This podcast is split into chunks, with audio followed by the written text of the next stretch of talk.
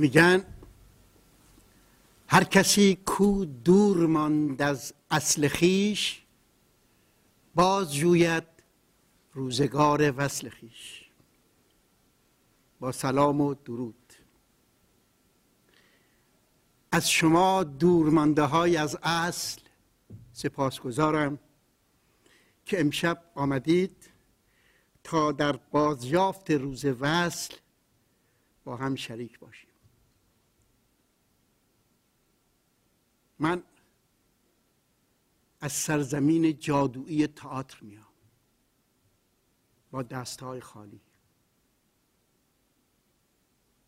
کوله باری پر از خاطره و شاید حسرت. گاهی از خودم می‌پرسم این چه جادو و افسونی بود که به جانت زد و تلسم شدی؟ تو رو واداشت. قدم در راهی بگذاری که می‌دونستی پایانی نداره. و هرچه پیشتر و پیشتر بری گمتر و گمتر میشی. امروز بعد از شهست سال زندگی با تئاتر که نمونه هاش رو دیدیم اون که برا مونده یادآوری لذت قوت خوردن در این اقیانوس بیکرانه. وقتی تن به موج میدی اون خونکا اون شتک های ناگهانی ایستادن در مقابل حجوم ترس ها هیجان ها میشه همه زندگی تو. بازیگری کار مشکلیه. هر شب بازیگر باید روی صحنه امتحان بس بده. هر شب. یک عمر در بوته آزمایشه هر موفقیتی حراسش رو بیشتر می‌کنه. هر پله که بالاتر میره ترس از سقوط بیشتر میشه. همیشه از خودش می‌پرسه خب بعدش چی؟ نگران کار بعدیشه.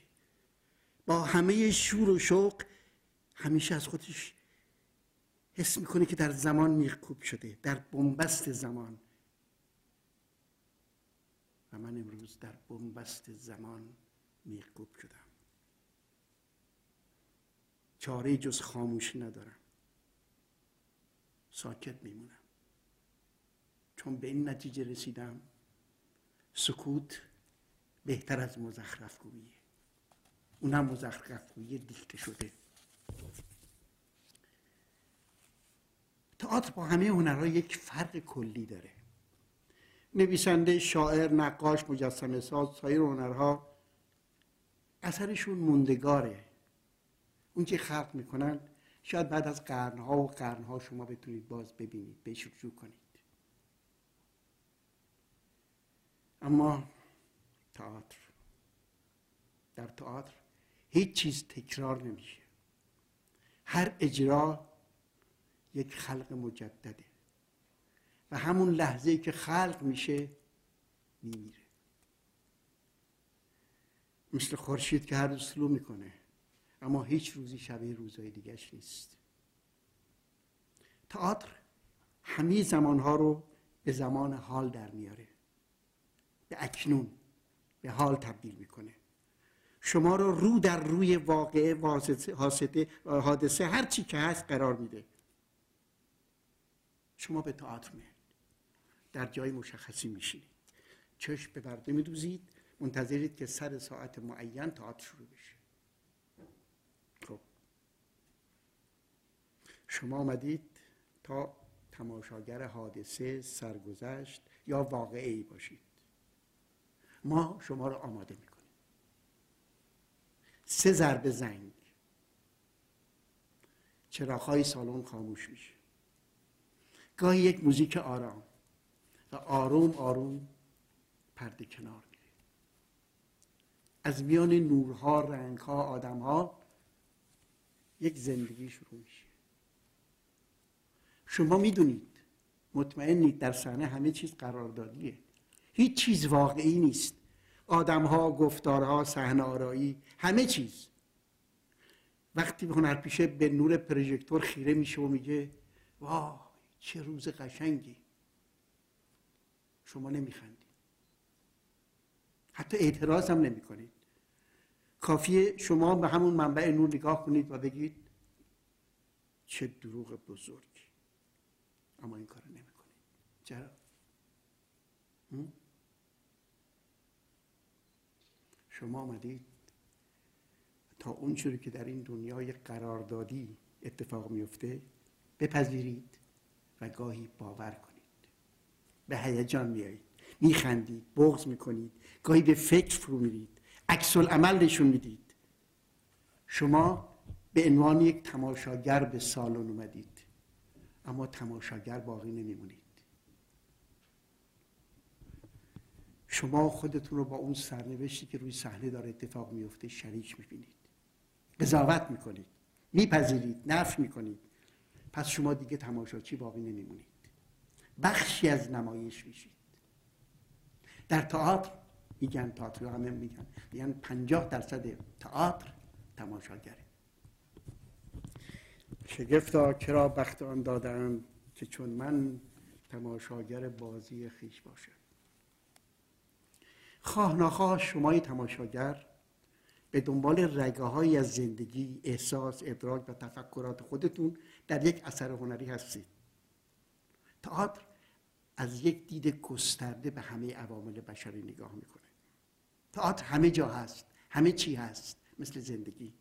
خشم، نفرت، عشق، ترس، همدلی، اعتراض وقتی در هنر جایگزین میشه جنبه عام پیدا می‌کنه. دیگه شخصی نیست. ببخشید من می‌خواستم راجبه تئاتر معاصر حرف بزنم ببینید چی دراز هم می‌کنم این روزخونه که گاهی به صحرای کربلا می‌زنن ما می‌زنیم به صحرای کربلا. خب بگذاریم. تئاتر معاصر. خود تئاتر در در سرزمین ما یک هنر معاصره. بیش از صد خورده ای سال نیست که به ایران اومده تئاتر. فعلا با تاریخچه تئاتر کسانی که در این راه زحمت کشیدن چطور تئاتر اومد توی مملکت و چه اتفاقاتی افتاد زیاد صحبت نمی کنیم ولی باید گفت که تئاتر بعد از انقلاب مشروطه به عنوان یک تجدد خواهی و به قول معروف مدرنیته توسط فرنگ های اون روز به ایران اومد. گسترش نسبی پیدا کرد. مورد تایید و استقبال مردم قرار گرفت و رشد کرد. و این رشد به جایی رسید که در سال 1318 اواخر حکومت رضاشاه سازمان تنویر افکار عامه که وابسته بلدیه بود یعنی شهرداری مدرسه برای آموزش این هنر تأسیس کرد به نام هنرستان هنرپیشگی. در خیابون چراغگاز اول محله عربا. مدیر مسئول این هنرستان مرحوم علی نصر بود که به او پدر تئاتر ایران لقب دادن. و تئاتری هم هنوز به اسمش در لالزار هست به اسم تئاتر نصر. که سرش دعواست و متروکه بود. هنرستان در آغاز دورش یک ساله بود ولی بعد از سه دوره سه ساله شد. دوره سه ساله. و به عنوان ارزش تحصیلی معادل دیپلم ششم ادبی به حساب اومد. و ساعت های تدریسش هم از ساعت چهار و نیم بعد از ظهر تا شب تا نه شب.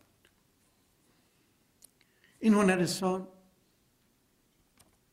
تمام کسانی که اون موقع علاقه مند به تئاتر بودن به خودش جلب کرد یه دوره هایی دیدن.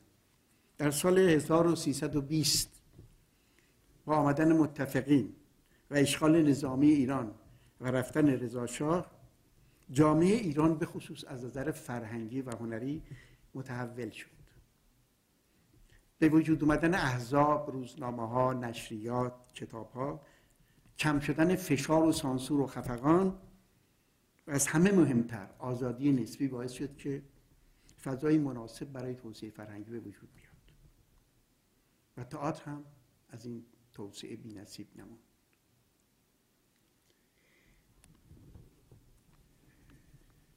یکی از کسانی که در این توسعه خیلی سهم بزرگ و والایی داشت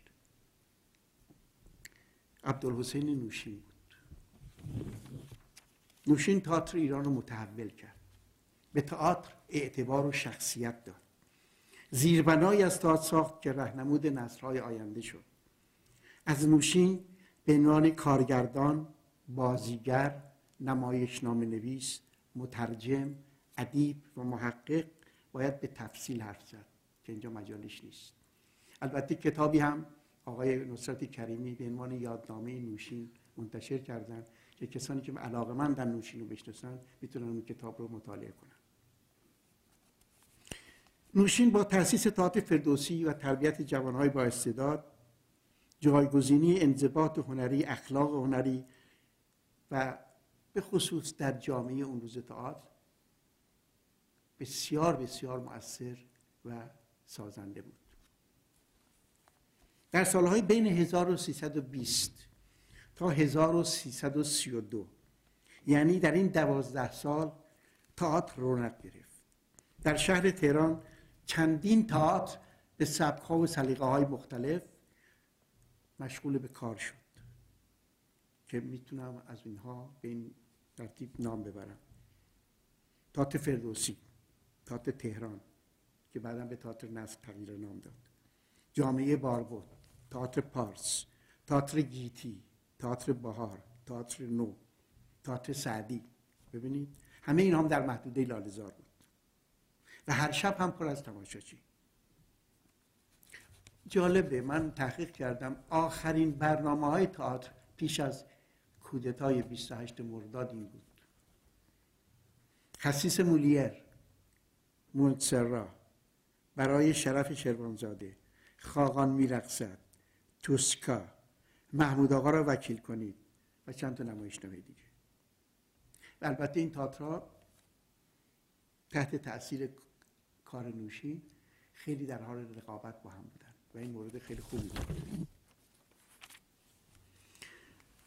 اجازه بدید خیلی سخته.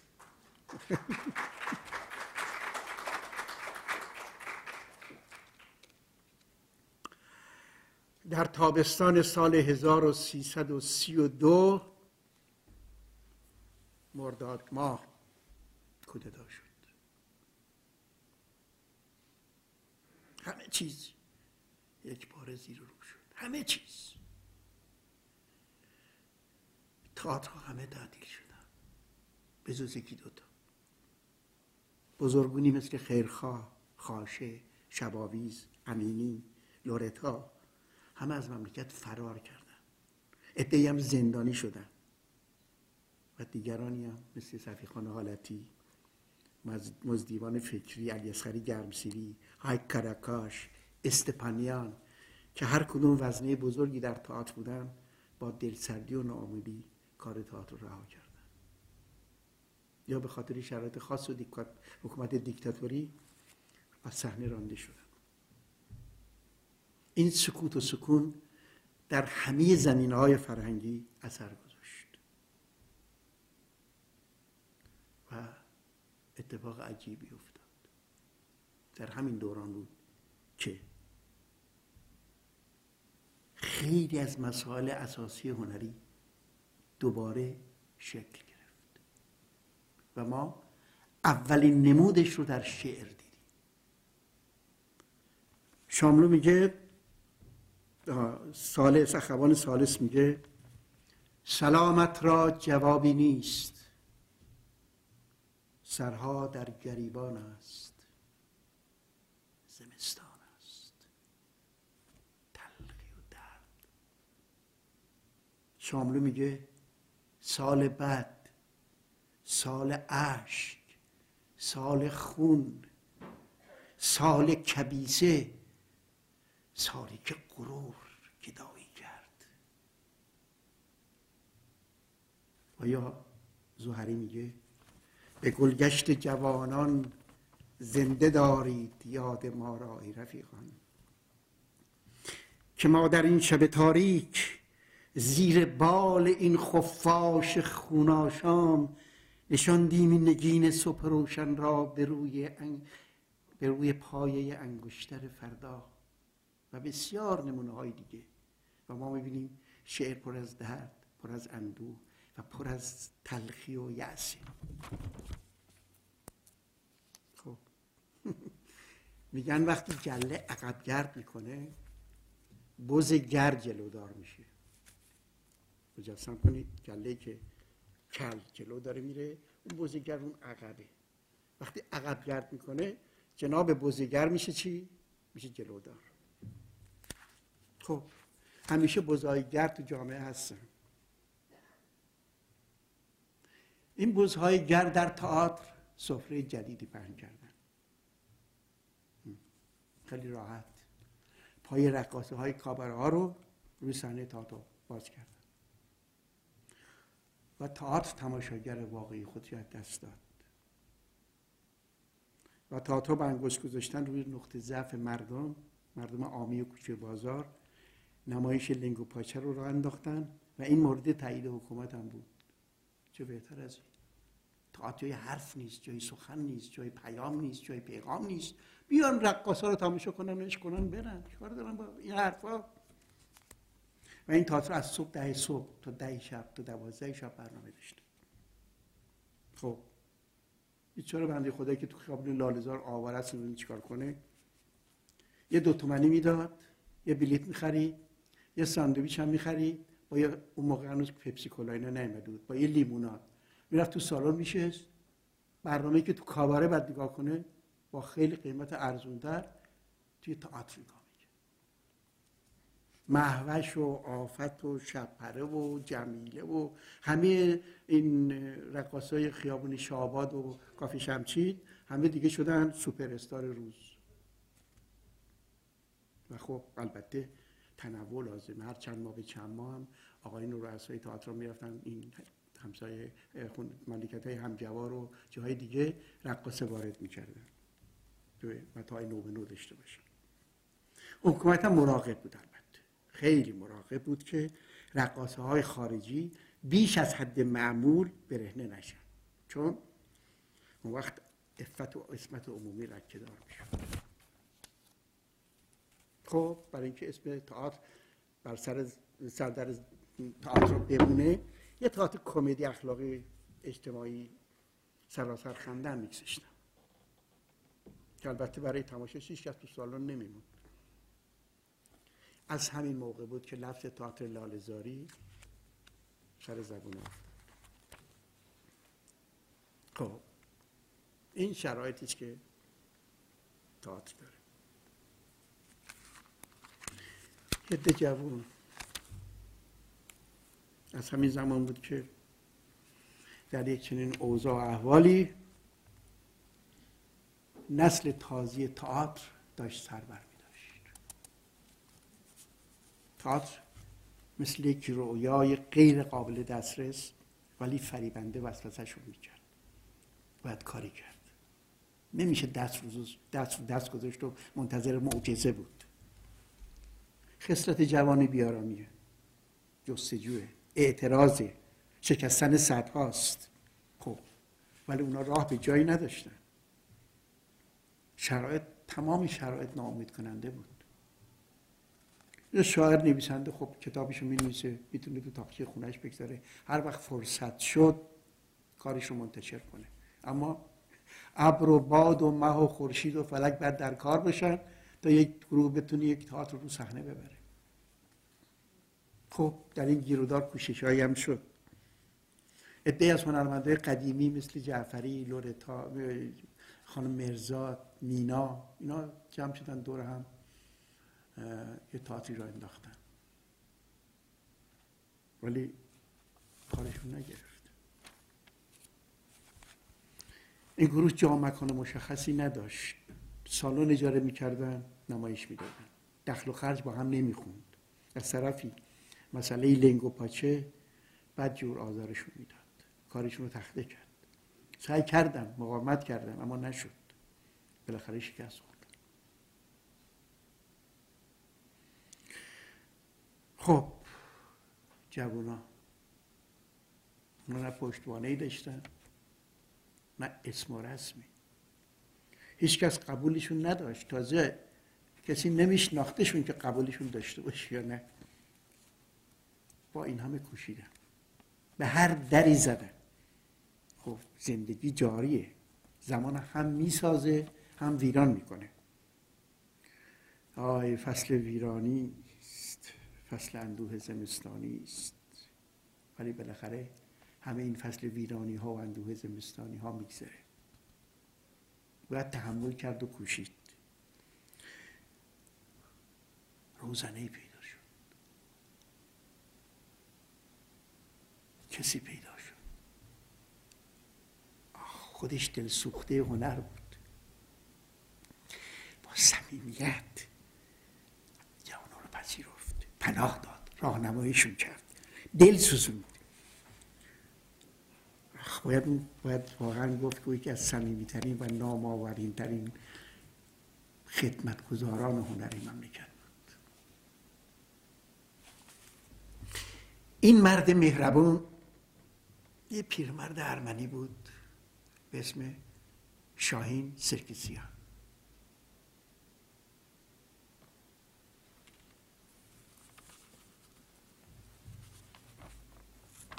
شاهین تن به خطر داد. ما رو پذیرفت. البته نه به خاطر ما به خاطر تئاتر. اینو بعدها فهمیدیم.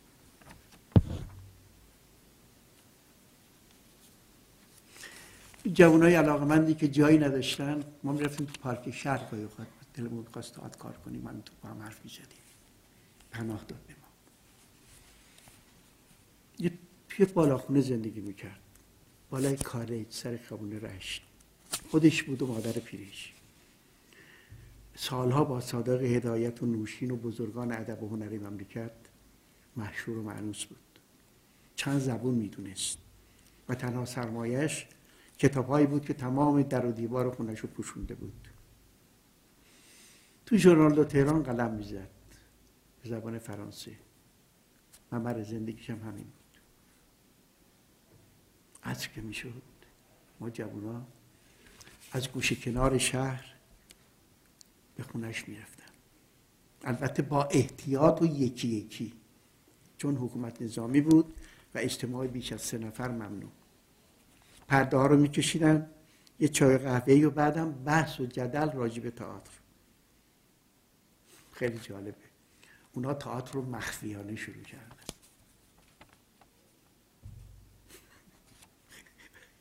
این داستان. بالاخره لو رفتن. یه شبی مثل که یکی از این در همسایه ها یا کاسب های محل گفت بود آقا من می‌بینم جوان هر روز میرن می‌بینم بالا میرم پایین یه بعد میان خلاص. یه شب نصف شبی ریختن و سرکیسیان گرفتن بردن فرماندار نظامی. اون موقع هنوز سواک درست نشده بود. بیچاره رو بردن پیرمرد اونجا نشوندن. یه ذره کتابش هم بردن. همین کتابش هم به زبان خارجی بود دیگه. یارو ازش پرسیده بود این چیه؟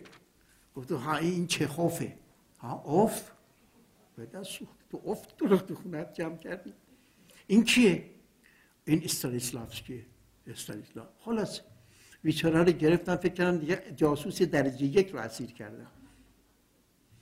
بردنش رو گرفتنش های محاکمه. بالاخره دست به دامن مسعودی سردبیر روزنامه اطلاعات شدن.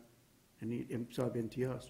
گفتن آقا این بچه بیچاره پیرمرد کارمند تو بود بردنش خلاصه.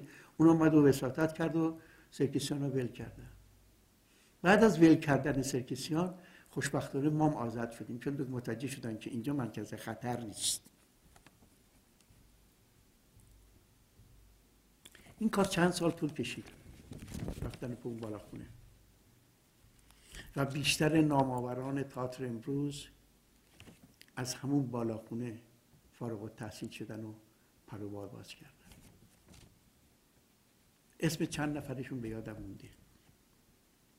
عباس جوانمرد بیژن مفید فهیمه راستکار پرویز بهرام جمشید لایق اسماعیل داورفر هوشنگ لطیفپور احمد براتلو علی نصیریان بهمن فرسی محمود نوزری جعفر والی جمیله شیخی. پی نبود.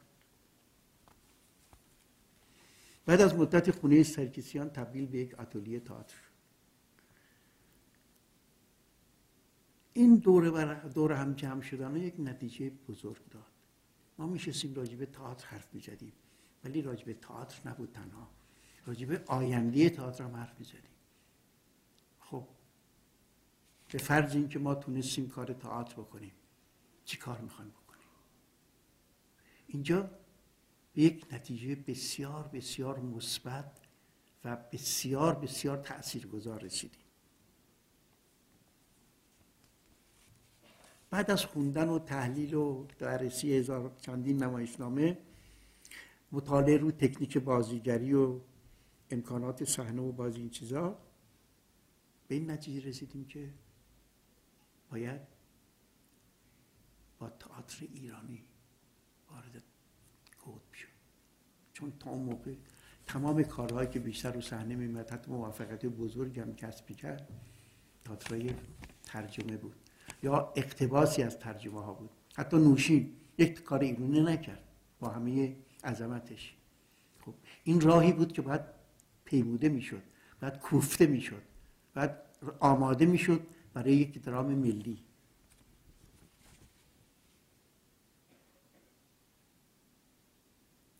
این توجه به درام ملی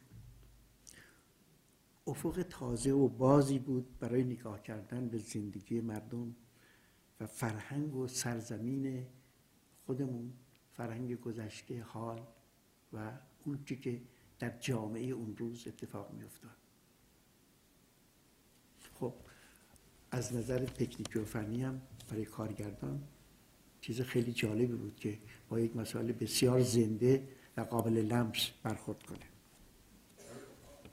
خب فکر خوبی بود فکر بسیار عالی بود. ولی از کجا باید شروع کرد؟ با کدوم مرد با کدوم دستمایه؟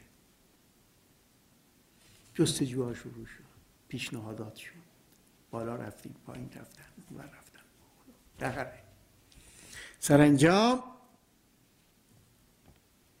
صادق هدایت به فریادشون رسید. دست به دامن آثار او شدن.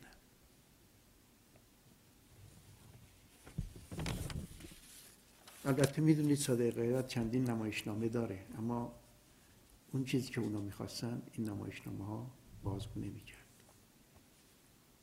عباس جوانمرد سراغ دو داستان کوتاه صادق هدایت محلل و مرده خورها رفت. این دو اثر برای نمایشی شدن خیلی راه داره خیلی. دقیقا داستان توی یک فضای بسته با یک محیط و اون مسائلی که درست تئاتر مورد تاییدشه بود. و اونها این آقای جوانمرد این دو تا نمایشنامه رو ادپته کرد به این دو داستان رو ادپته کرد به نمایش و کار استقستار و محکمه مذاب در ببخشید من تشنم میشه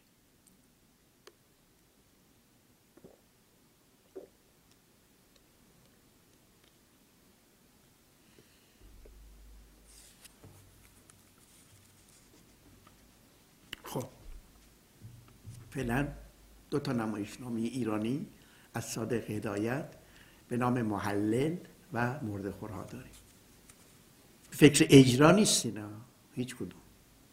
فقط باید کار کرد. تمرین ها شروع میشه.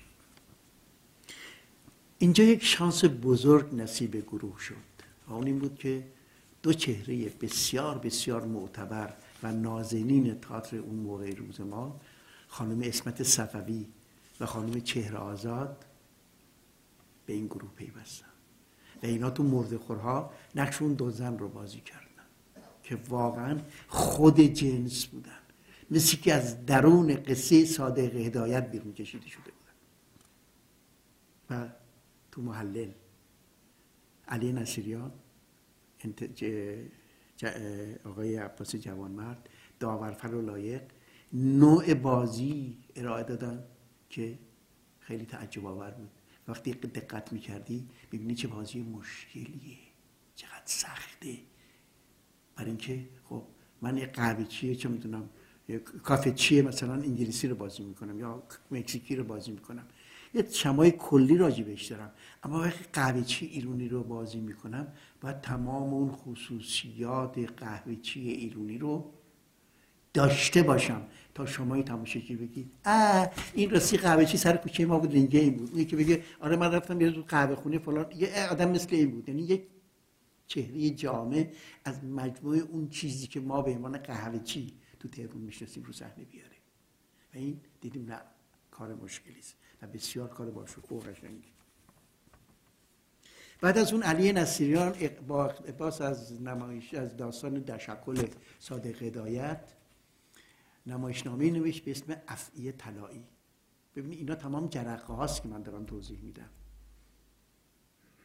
افعی طلایی به صورت معرکه اجرایی می‌شد.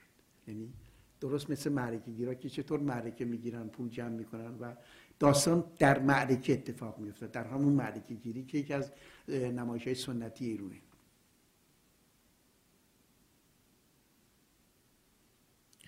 بل سرگشته که علی نصیران نوشت واقعا نشون داد که ما در پیشبرد کار درام نویسی ایرانی خیلی امکانات وسیع داریم.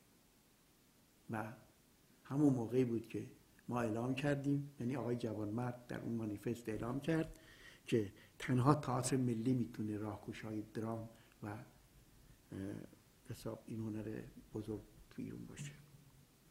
نظر به مخمون از من خب. بریم سر مطلب حالا جوونا نسل جدید تئاتر با روشی جدید و نگاهی تازه قدم به میدون گذاشته. و این موج آماتوریزم یا به قول خودیا تازه به درون رسیده ها علا رقم همه تنگناها و مشکلات توانسته بود قد بکشه و سرفرازی کنه. آماتورها پرچمدار تئاتر شده بودن و کوشش داشتن امکانات جدیدی به دست بیارن یکی از این امکانات دانشگاه بود. به همت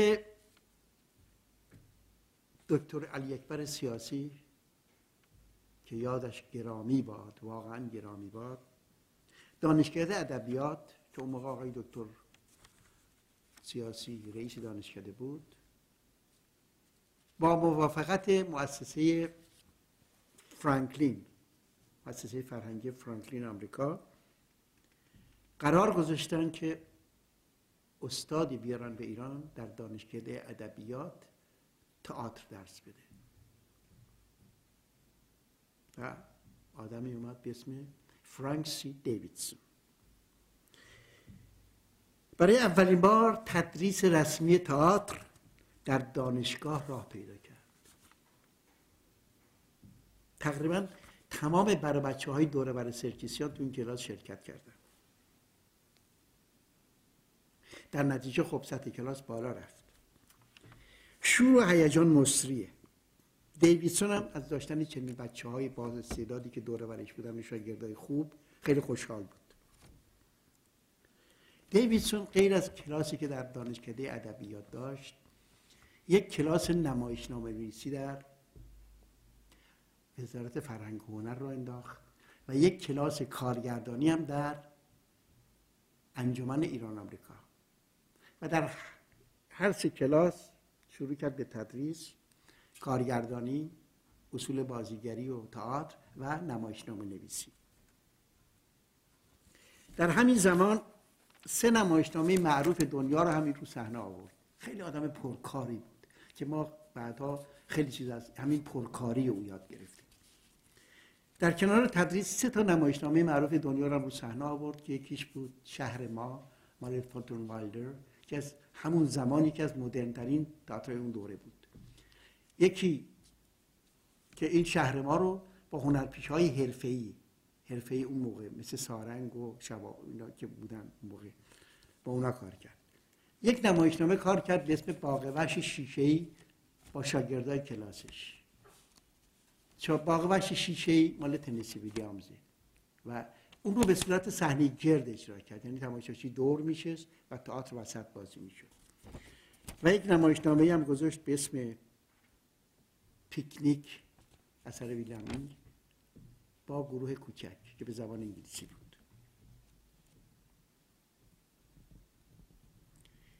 دیویدسون روی جنبه های عملی و تجربی در تمرین ها خیلی تکیه می‌کرد. و این شانس اون جوونا بود که اونچه که در بالاخونه سرکیسیان به عنوان تئوری یاد گرفته بودن اینجا عمل کنن. یک سال بعد تئاتر جزء دروس اختیاری دانشکده ادبیات شد. سه واحد درس.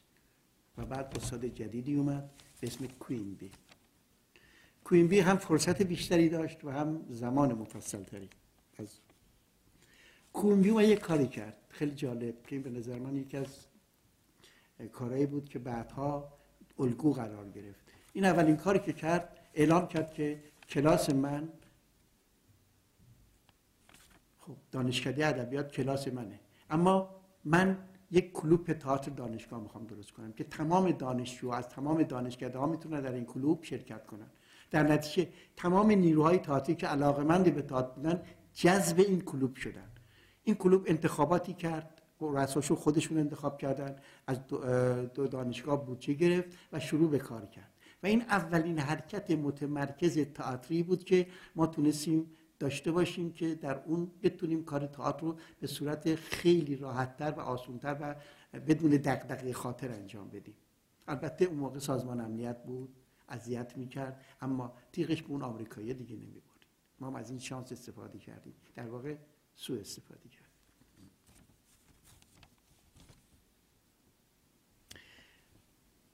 کوینبی با دانشجوهایی که داوطلب کلوپ تئاتر دانشگاه بودن یه کار خیلی بزرگی انجام داد. پیسی گذاشت به اسم بیلی باد که در این نمایشنامه حداقل چهل تا بازیگر شرکت داشتن. جدا از بازیگرها ساختن دکور، دوختن لباس، کار نور و صدا، مدیریت صحنه، برنامه ریزی به طور کلی تمام امور نمایشنامه رو خود دانشجوی انجام دادن. و بعدها ما متوجه شدیم که چقدر آموختیم. یاد گرفتیم دکور رو چجور بسازن. یا لاقل دکورساز کارش چیه. و این خیلی خیلی موثر بود برای تکوین اون چیزی که در آینده می‌خواست اتفاق بیفته.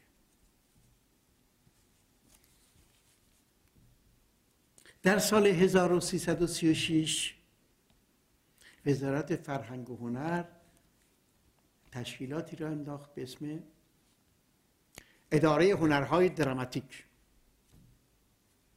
و عده از جوانها رو دور خودش جمع کرد. دعوت به کار کرد. اونها هم رفتن و جذب این اداره شدن. علی نصیریان، پرویز بهرام، مسعود فقیه، جمشید لایق، عباس جوانمرد، داور فر، کسبیان، جعفر والی، جمیله شیخی، رشدالدین خسروی، دیلمقانی خلاصه همه آدمایی که اون موقع واقعا اهل تئاتر و عاشق تئاتر بودن رفتن و در اداره تئاتر کارمند شدن. خب گفتیم اداره است. پشتوانه حقوقی داریم. دولت می‌تونه همه کار بکنه چه بهتر از این. ولی اداره درست شد مثل همه اداره ها ریاست آقای دکتر مهدی فروغ. حالا ما ایشون رو میشناختیم. ایشون در کلاس های دانشکده مترجم آقای کویم دیویدسن بود. ولی گاهی اوقات آقای دیویدسون یه چیزی می‌گفت آقای مترجم یه چیزی که ترجمه می‌کرد. چون با اون حرف موافق نبود. بچه هم خب انگلیسی بلد بودن. بلند می‌شدن می‌گفتن آقا تو اینو گفتی این آقا اینو ترجمه کرده. در نتیجه درگیری به وجود میمد بعدم یه مدتی گذشت و ایشون رفت انجمن ایران آمریکایی کلاس تئاتر درست کرد که کارش نگرفت و اینا. به هر حال به هر حال الان ایشون شده بودن رئیس اداره تئاتر. از این نظر میگم میشناختیمش. و ایشون عضو انجمن دوستداران تئاتر بود. خب ما موندیم مطر این اسم تا موقع هیچ وقت به گوش ما نخورده بود. ما نمی‌دونستیم تو مملکت ما یک انجمنی به اسم دوستداران تئاتر وجود داره. خب جوانان کنجکاون دنبال مسائل میرن. دنبال کردیم دیدیم که بله یونسکو سازمان یونسکو هر سال یک بودجه قابل توجهی. در اختیار این انجمن می‌گذاره. برای توسعه تئاتر در ایران. رئیس انجمن آقای بود به اسم آقای خاج نوری. که حتی ما اسمش هم نشیده بودیم. یونسکو سالی چند تا بورس هم به این انجمن می‌داد که این بورس ها رو اونا لاغم به به جوان ها می‌دادن و می‌رفتن اونجا تئاتر میخوندن. ولی ما اصلا نفهمیدیم چی بود چی بود کجا رفت چی شد. و هنوزم بگذاریم. بالاخره اداره جدید, جدید و تأسیسی درست شد و به اسم اداره هنرهای دراماتیک اول شاباد بغل مدرسه شادو بغل عرق فروش آرداشس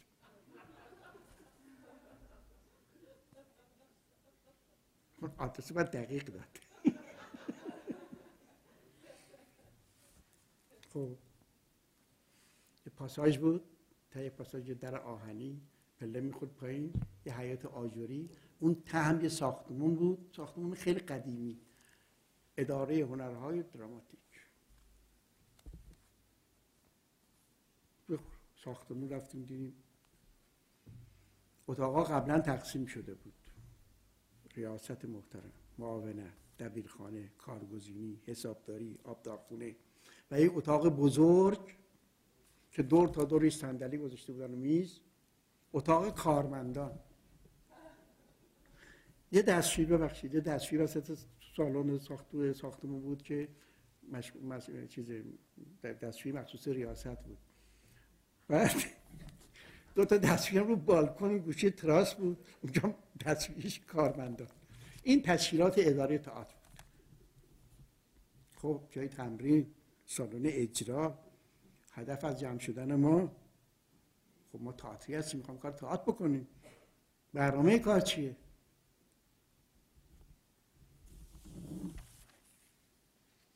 پرسیدیم. ها برنامه کار چیه؟ آه. ما باید از خودمون شروع کنیم. باید اول از شماها که آدم باید اول از شماها آدم های منزه و پاکی بسازیم که خدایی نکرده نام هنر رو لکهدار نکنید و پیش از اون باید جامعه رو این مهمه. باید جامعه رو از طریق کتاب نشریه جزوه و مطبوعات و مرتب کتاب منتشر کنیم و در اختیار مردم و دانشجو بذاریم تا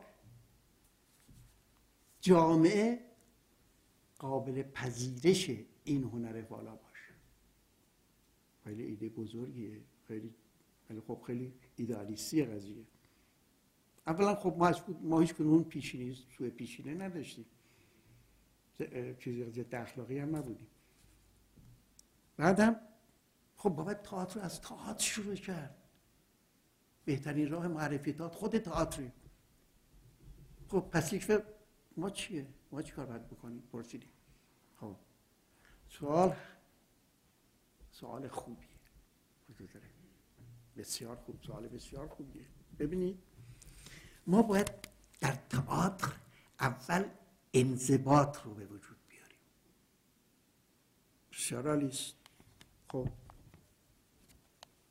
ببینید ما انضباط رو به این ترتیب عمل می‌کنیم. اولا شما آقایون باید سر ساعت هشت بیاید اداره دفتر رو امضا کنید.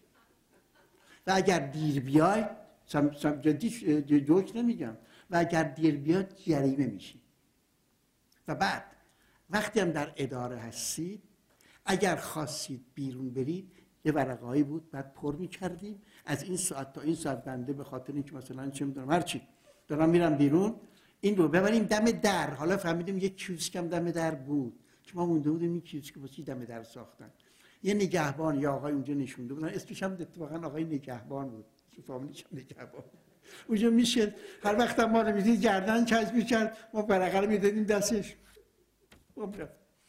باید این ورقه رو پر کنیم به آقای نگهبان بدیم که بیاد در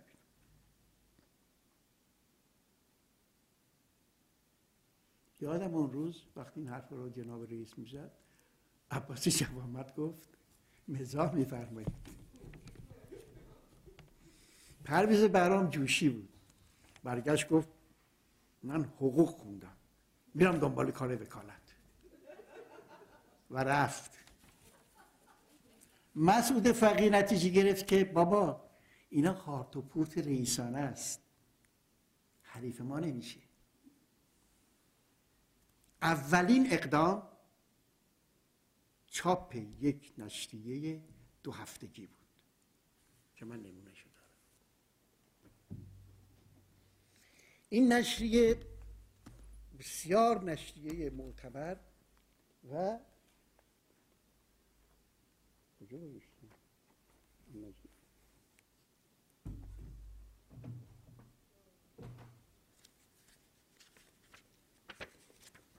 هر دو هفته 25 کارمند اداره تئاتر در دفتردار و حسابدار و دفتر و دستک اینو در می 15 روز تئاتر ایران.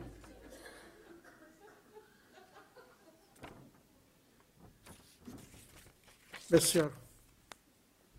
کار بنده چی بود؟ یک سال و نیم کار من این بود. که این نشریه رو بنویسن ببرم اداره مرکزی چاپخونه بدم آقا این واب رو این ورتر بذاریم بسیار. دوباره ورش دارم ببرم اداره آقای دکتر فروغ ببینه. بگی نه آقا این وار رو بخود بالاتر بذاریم. باز من ببرم اداره بگم هم یک سال و نیم کار من این بود که این نمونه های چاپی رو از اداره بگیرم ببرم بدم آقای دکتر فروغ تصحیح کنه و بعد که چاپ شد برم از چاپخونه تحویل بگیرم بیارم. اینا رو دونه دونه. اسم شما خواستید شما خواستید شما خواستید. آدمایی که حساب نشیه رو خواستن. براشون اسمشون رو بنویسم آدرسشون رو بنویسم تمره بزنم بذارم کنار همینجور دسته دسته دسته دسته دسته دسته. بدم ببرن پست کنن و بفرستم برن این شد کار من. ای دل قافه چی فکر می‌کردیم؟ چی شد؟ خب. گفتیم روزگار میگذره. ما خیلی سختتر از اینا شدیدیم. در همین موقع ها یه اتفاق دیگه افتاد. اونم آمدن اسکویی بود. این اسکویی و مصطفی اسکویی هر دو از همکارای قدیمی نوشین بودن و شنیدیم که آمدن. اونها تحصیل کرده مسکو بودن. در شوروی درس خونده بودن اومدن و خب می‌خواستن گروه تشکیل بدن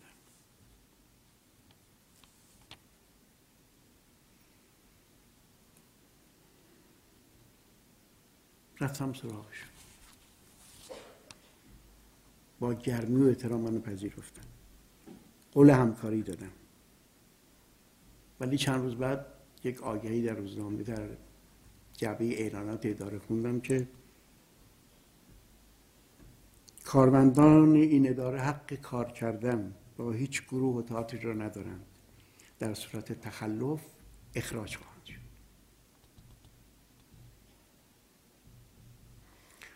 خب ادی از کارمندا پیش از اینکه اخراج بشن استعفا دادن رو به گروه به گروه اسکوی پیوسته.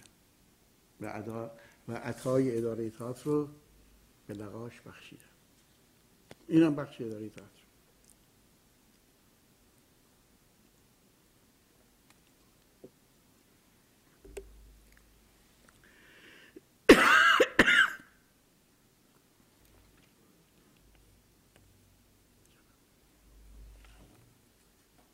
بسیار. نوشتن ده دقیقه باقی است. خب هم ده دقیقه تمامش اونا خیلی مونده. آقا ده دقیقه بیشتر خلاص. عده زیادی از اداره تئاتر رفتن پیش اسکویی دنیای جدید شور و هیجان تازه امیدهای فراوان. همه کوشیدن. با جان و دل با همه توان و عشق. سرانجام در سال 1338 در محله یوسف آباد تاتر آناهیتا با نمایش اوتلو اثر شکسپیر افتتاح شد. من در اون نمایشنامه معاون کارگردان بودم و یاگو بازی می‌کردم. بارقه امیدی بود. اما عشق آسان نمود اول ولی افتاد مشکل ها تماشاچی نداشتی یوسف آباد اون زمان جایی بود دور از شهر. دیمی از اون هنوز باغ و زمین بایر بود. به شوخی می‌گفتیم خدا کنه تماشاچی که آخر شب از ساعت میرن بیرون برگا پارشون نکنه. اون منطقه تازه داشت رو به توسعه می‌رفت.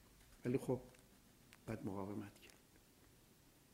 و دوستان مقاومت کرد نمایش اوتلو عکس العمل مثبتی در جامعه اون روز داشت. تئاتر آناهیتا نقطه امیدی شد برای همه تئاتری ها بعد از اوتلو خانم مهین اوسکویی نمایشنامه خانه عروسک ایپسن رو به روی صحنه برد. ایپسن همون کسی که اخیرا هدا گابلرش رو صحنه بردن و توقیف شد و گفتن این ایپسن اصلا معمول سیاه است در آن نمایش من معاون کارگردان و بازیگر نقش دکتر رانگ بودم. باید گفت صمیمانه باید گفت که مهین اسکوی یکی از باسوادترین با استعدادترین و با شکوهترین چهره های تئاتر ایران بود. بعدها به او لقب بانوی تئاتر داده من با کار کردن با مهین خیلی ظرایف و نکات یاد گرفتم. به حال اون واقعا شیفته تئاتر بود. بعد از اینکه تئاتر به هم خورد و از اسکویی جدا شد و کارمند زوبا هم شد چون زبان روسی می‌دونست مترجم شد ولی باز تئاتر رو بر نکرد. توی خونش توی یکی از اتاقهای خونش جا درست کرده بود. جوونا می‌رفتن اونجا با چه ذوق و شوقی بهشون درس می‌داد. و اصلا دیوانه کننده بود. وقتی با این خانم شما برخورد می‌کردید شوق و ذوق و هیجانی که این نسبت به تئاتر داشت واقعا آدمو شرمنده می‌کرد که ما چرا این شوق و شوق نداریم. بگذاریم. خب بین اسکوی و بچه ها اختلاف افتاد و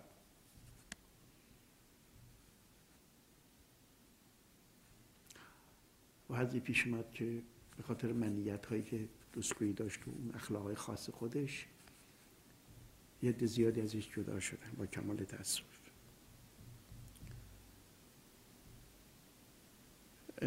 یادم کتابی منتشر کرد بعد آقای اسکویی اسم تاریخ تئاتر ایران که آقای جوانمرد منیت پدرخوانده رو در نقد این کتاب نوشت. خب البته زیرک ها و منیت ها و گاهی دو دوزه بازی کردن اسکویی کار دستش داد. در نتیجهش و در نتیجه زیادی از دورورش جدا شدن ازش. ولی خب متاسفانه خوش درخشید. ولی دولت مستجر بود.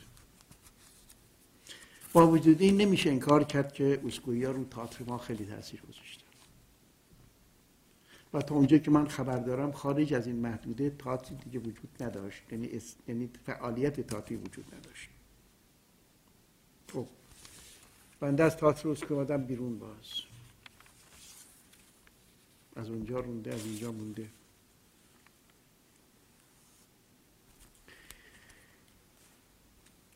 تا اینکه خبردار شدیم با کوشش عباس جوانمرد و مذاکراتی که با تلویزیون اون موقع انجام داده موافقت شده که هر هفته یک تئاتر از طرف اداره هنرهای دراماتیک در تلویزیون اجرا بشه.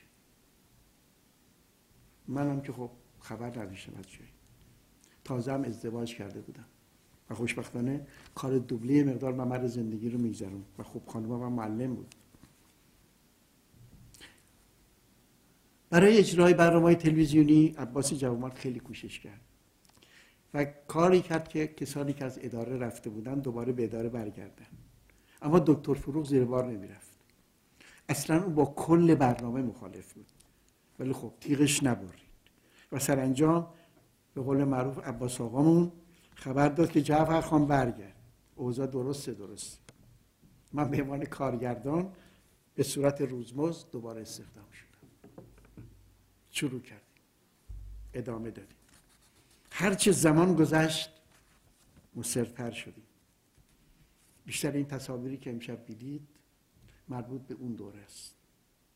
هر کدوم از ما کارگردان های یک ماه و نیم تا دو ماه فرصت داشتیم که یک پیس آماده کنیم. و این یعنی کار مداوم. کار حرفه‌ای.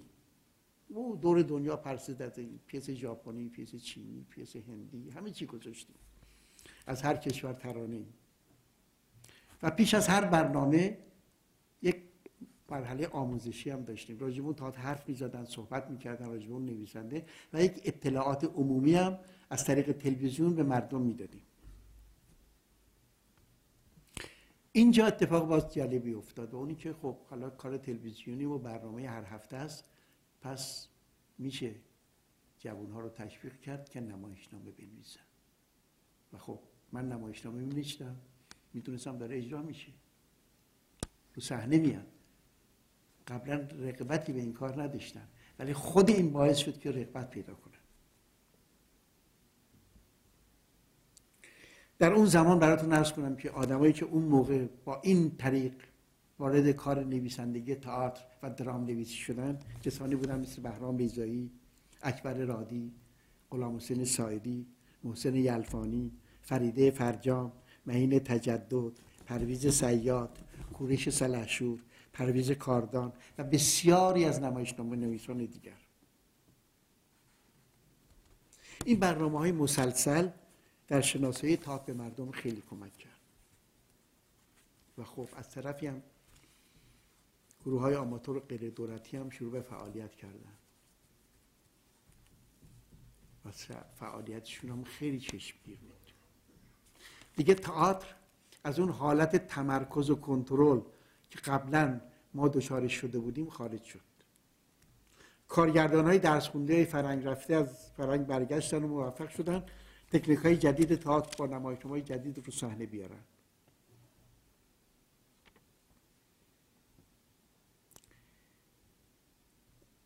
در این تداوم چه نویسنده چه بازیگر چه کارگردان هم تجربه اندوخت و هم صاحب سبک و روال خاصی شد.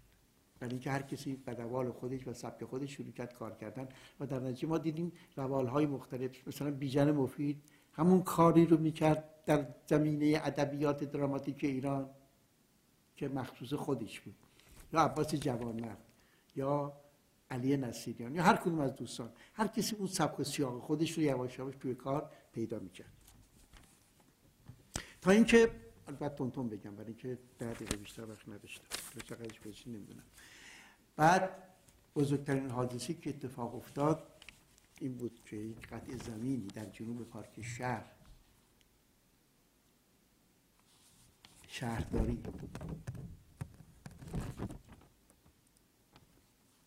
یک مهندس نیکوکاری داد به اسم مهندس بابایان و اونجا او یک تئاتر ساخت به اسم تالار 25 شهری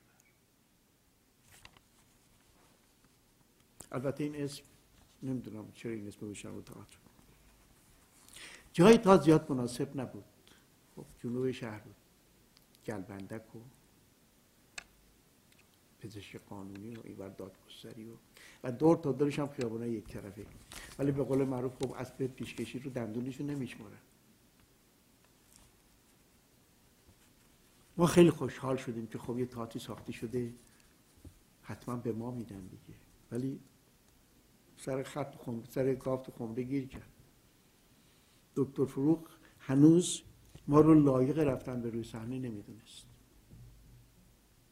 و اصلا از اون جنگولک بازی تلویزیون هم راضی نبود. درگیری شروع شد.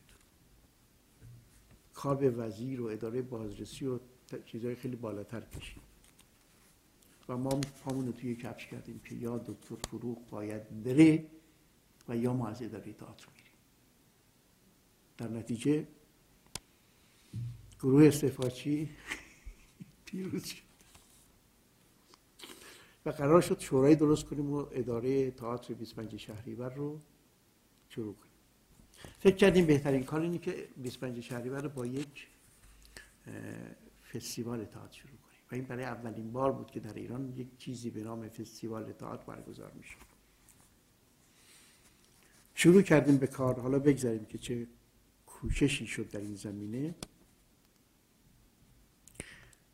بالاخره برنامه‌ریزی نتیجهش این شد که با هفت نمایشنامه از هفت نمایشنامه نویس بزرگ ایرانی به مدت 16 شب با حضور فرح پهلوی که افتتاحش کرد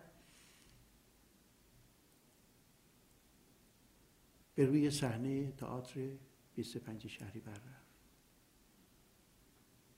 که دلم می‌خواد اسم اینا رو بگم براتون. امیر نامدار نوشته پرویز کاردان علی نصیریان کارگردان. پهلوان اکبر میمیرد نوشته بهرام بیزایی کارگردان عباس جوانمرد. بهترین بابای دنیا نوشته دکتر غلام حسین سایدی کارگردان عزت الله انتظامی. کوروش پسر ماندانا نوشته کوروش سلحشور کارگردان رکرودین خسروی. چوب های برازیل نوشته غلام حسین سایدی کارگردان جعفر والی. مجموعی از نمایشنامه آمیانه شامل نقالی، پردهداری، تعذیه، نمایش روحوزی و مرگگیری هم به همت پرویز سیاد. و در اساسنامه اطاعت قید شده بود که این تئاتر فقط باید تئاتر ایرانی درش اجرا بشه. ولی بزرگترین مشکل اون زمان ما سانسور. سانسور.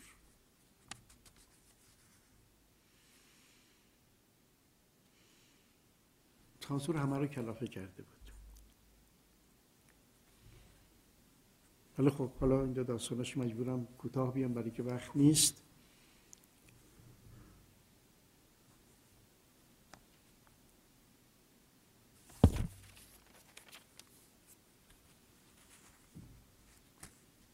ما تمام ما جماعت تئاتری تمام عمرمون تو چنگ سانسور بودیم. هر کاری می‌خواستیم بکنیم اول باید از کانال سانسور میگذشت. یه عمر سینجیم پس دادیم. راستش تو قفس بزرگ شدیم. هیچ وقت لذت پرواز رو تجربه نکردیم. اگر هم گاهی در قفس در قفس نیمه باز کردن از پیش بالا پامون و بالا پرامون رو بسته بودن. ولی خب بعد از سالها تجربه ما هم قلق کار دستمون اومده بود. یاد گرفته بودیم که تو سر سانسور کلا بذاریم. البته خب ولی بعدش بعضی خیلی از نویسنده و کارگردان ها کارشون به زندان کشید. من خیلی عذر می‌خوام. وقتی به من گفتن ساعت ده دقیقه دیگه وقت داری من تمام تمرکزم از دست دادم. بیرو در بسی بیرو در بسی یعنی تون تون در حقیقتم چی رو بگم چی رو نگم در نتیجه عذر می‌خوام به قول چیز به هر حال این وضع تاعت ما بود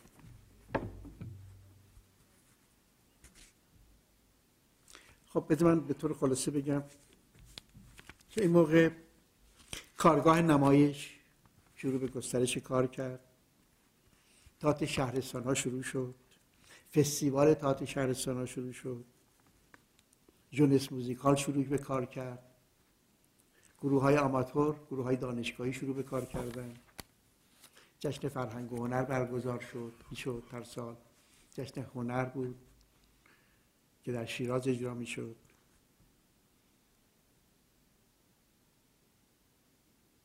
همه اینها بود و بسیار هم خوب بود. ولی یک چیز اساسی وجود نداشت. اونم آزادی بود.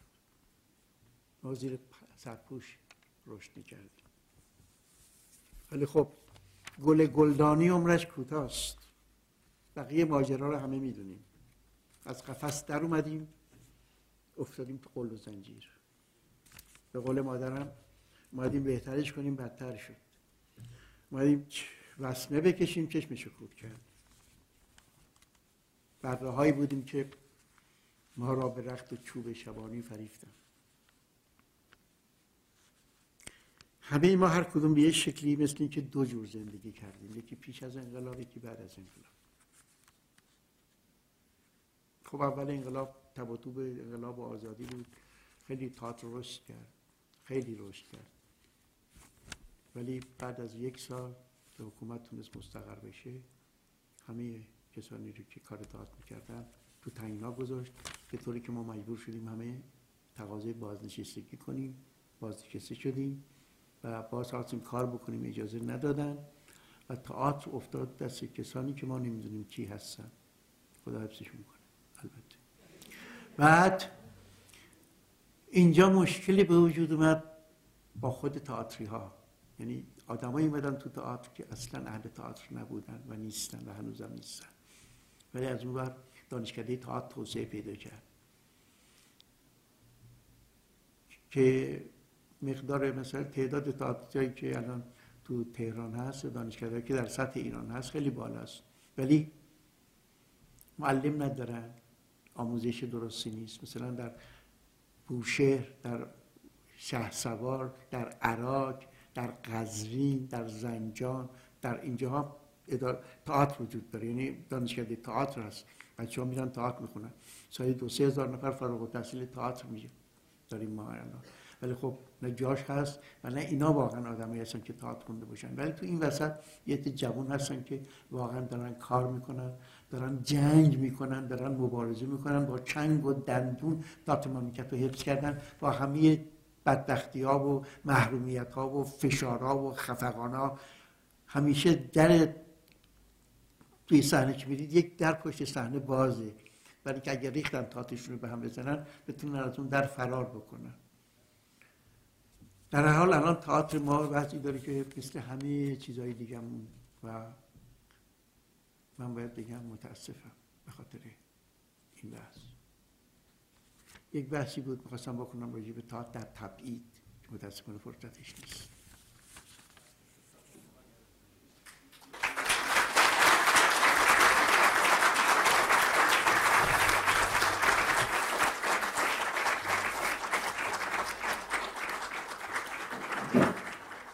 آزادی بیان رو می‌بینی؟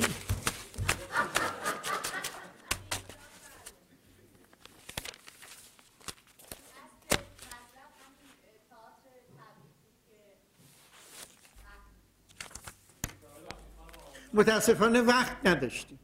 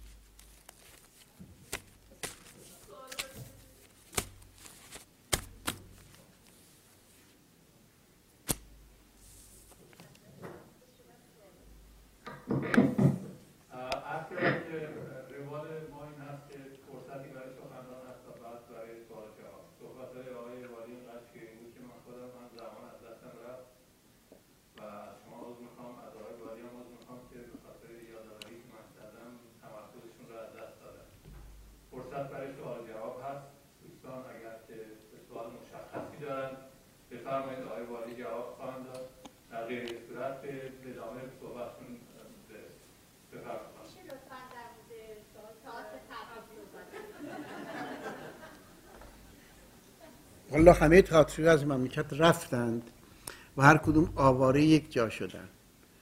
تئاتر امکانات خاصی رو لازم داره که در همه کشورها براشون فراهم نبود ولی با همه اینها کوشش کردن و این کوشششون هم بالاخره به ثمر رسید. ما الان خب بعضی فستیوال های تئاتری خارج از تبعید داریم.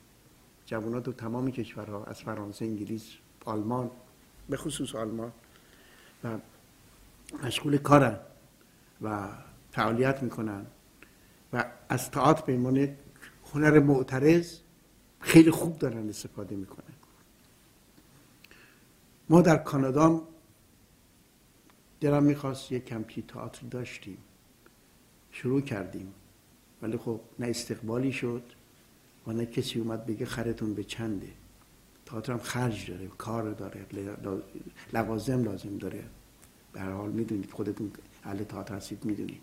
در نتیجه یکی از عقب ترین جاهایی که از نظر تئاتر تبعید من سراغ دارم کاناداست در حالی که بزرگترین امکانات هنری رو این مملکت از نظر تئاتر کانادا داره.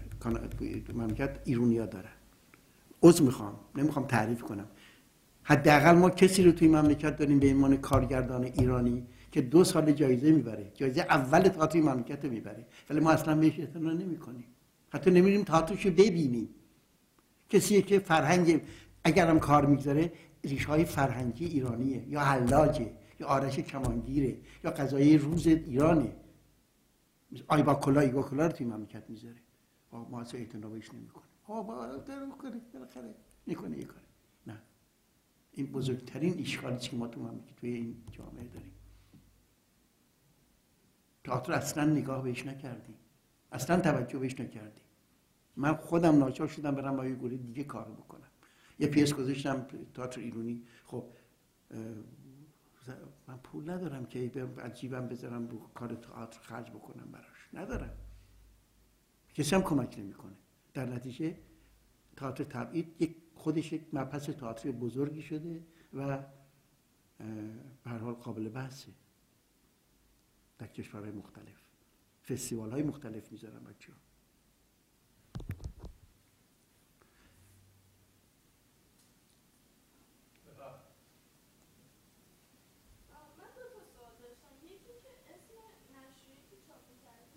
نشریه دو هفتگی. نشریه دو هفتگی تئاتر.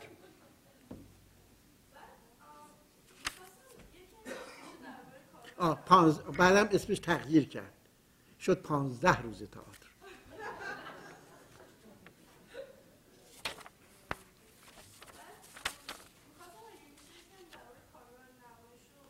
من نرسیدم می‌خواستم صحبت بکنم. کارگاه نمایش؟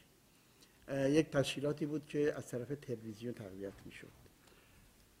و برای خودش بسیار بسیار جایی بود که به حساب کارهای مدرنتر و کارهای جدیدتر و کارهای اصولیتری که تو تئاتر اون روز مطرح بود اونها بیشتر امکانات چیز داشتن امکانات عرضه این نوع هنر رو داشتن. یعنی اونها کار تئاتر می‌کردن ولی بیشتر توجهشون به نوع کار تئاترهای مدرن و امروزی و خیلی به متداول اروپایی بود و به نظر من گاهی هم کارشون به ادا اصول می‌کشید. ولی در مجموع یک نگاه جدید و درستی بود که به تئاتر می‌کردن. آربه آبنسیان بود بیجان مفید بود.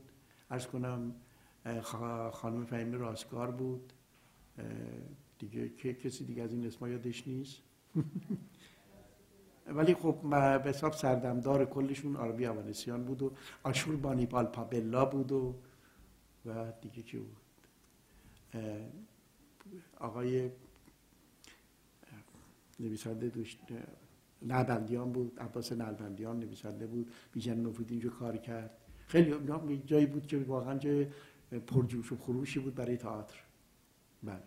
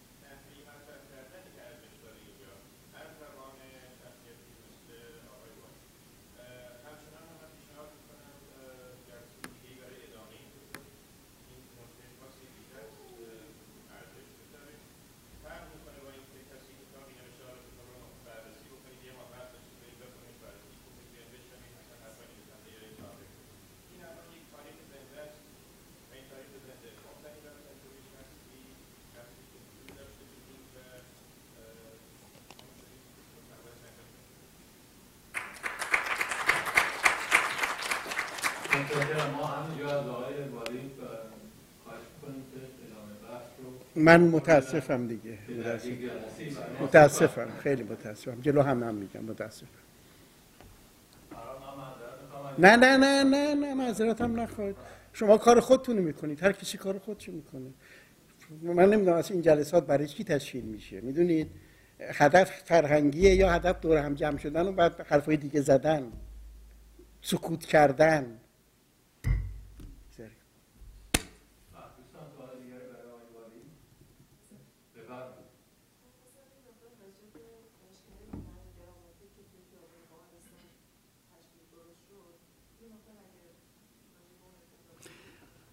در همزمان با هم دو دانشکده را افتاد. یکی دانشکده هنرهای زیبا بود یکی دانشکده هنرهای دراماتیک. که رئیس دانشکده هنرهای دراماتیک آقای دکتر فروغ شدن. خب دانشکده بود مثل همه دانشکده ها معلم های اومدن ولی معلم های بسیار با ارزشی تونستن اونجا نفوذ کنن و درس بدن. و فارغ و تحصیل خیلی خوبی هم داد بیرون و دانشکده بود که یواش یواش داشت خیلی حیثیت و آبرو پیدا می‌کرد و خیلی معتبر می‌شد که متاسفانه بستنش دیگه بعد از انقلاب. بله. خب اونجا خیلی کار شد خیلی کار شد. می‌تونید هر کجایی که راجبه تئاتر حرف بشه و صحبتی بشه مورد تایید ماست دیگه. می‌دونی؟ به خصوص دانشکده. ولی خب دانشکده هنرهای زیبایی خورده مدرنتر و چیزتر بود اکتیفتر بود از دانشکده هنرهای دراماتیک. جای اداره هنر دراماتیک قبلا اداره ما بود. که البته باز اونم امکانات وسیعی نداشت. یعنی همیشه دانشجوها مینالیدن از عدم امکانات تو زمین های مختلف. ولی خب به حال حضور یک دانشکده خیلی موثره. به شرطی که این مسئله تو دانشکده هنرهای زیبا و دانشکده هنرهای دراماتیک تو این دانشگاه خیلی خوب رعایت می‌شد. معلم های خوبی می آوردن استادای بسیار بسیار باسواد و بسیار علاقمند ولی الان ما خیلی دانشکده داریم. ما هشت در دوازده تا دانشکده تئاتر داریم. ولی من خودم شاهد بودم که سال چهارمی میاد به سال دومی درس می‌داد یعنی این حد. یعنی معلم ندارن. علاقمند هستن. خب جوونا میرن که می‌خونن. ولی خب بعدم میام دیگه بازاری هم وجود نداره بازار کاری هم وجود نداره که جذب بازار کار بشن در نتیجه فقط از همون لیسانسش استفاده می‌کنن کنن برای معلوم نیست کجا استخدامشون کنن. در حال اوضاع خیلی ناجورتر از اون که امروز بشه راجع به حرف زد. توی شرایط کنونی. ولی خب اون موقع واقعا ارزش داشت دانشکده. من یادمه اون موقع دانشکده ها که فارغ التحصیل می‌دادن می‌شدن میمدن دوره کارآموزی می‌دادن به عنوان کارشناسی تئاتر می‌رفتن شهرستان ها کار تئاتر می‌کردن تدریس تئاتر می‌کردن بودجه خوب داشتن امکانات خوب داشتن تئاتر می‌دادن. تو خیلی خوب بود. یعنی برای یک دانشجو که دانشجو فارغ التحصیل دانشکده از دانشکده تا دست فارغ التحصیل می‌شد امکانات خیلی خوبی بعدا به وجود اومد میومد براش. ولی الان وجود نداره اینا دیگه. اینا دیگه نیست. مطلقا نیست آقای؟ بله بله. حالا به نظر من یکی از استثنایی ترین چهره های هنری مملکت ما آقای نصرت کریمی من از نزدیک باشون آشنام. باشون یک کارم کردم. در نمایشنامه پیسی بود به اسم مهمان ناخوانده کار عروسکی بود. من باشون همکاری کردم تنها عروسکیش من نبودم. یعنی من آدم بودم بقیه عروسک بودم بعد ایشون شنیدید میگن یه آدم از هر انگشتش هفت هنر میریزه. کریمی همچی آدمی آقای کریمی نقاشه گریموره مجسم سازه کارگردان تئاتر کارگردان سینماست بازیگر نمایشنامه نویسه سناریسته. هر چی بگید این هست. و جالبه. بعد از انقلاب ایشون رو به جرم ساختن فیلم محلل گرفتن زندانی کردن تا پای اعدام رفت. و از همه حقوق اجتماعی محرومش کردن. زکونی چیکار کرد آقای کریمی؟ رفت تو خونش کاکتوس ولی کاکتوس پرورش داد. و باز همونجا اون مجسمه های ناظرینی که چهره های مختلف از دمق و عبوس و اون چیزی که ساخته به وجود آورد. یک آدمی پر از جوشش پر از انرژی و پر از استعداد به نظر من. که خوب شد یادش اینجا شد.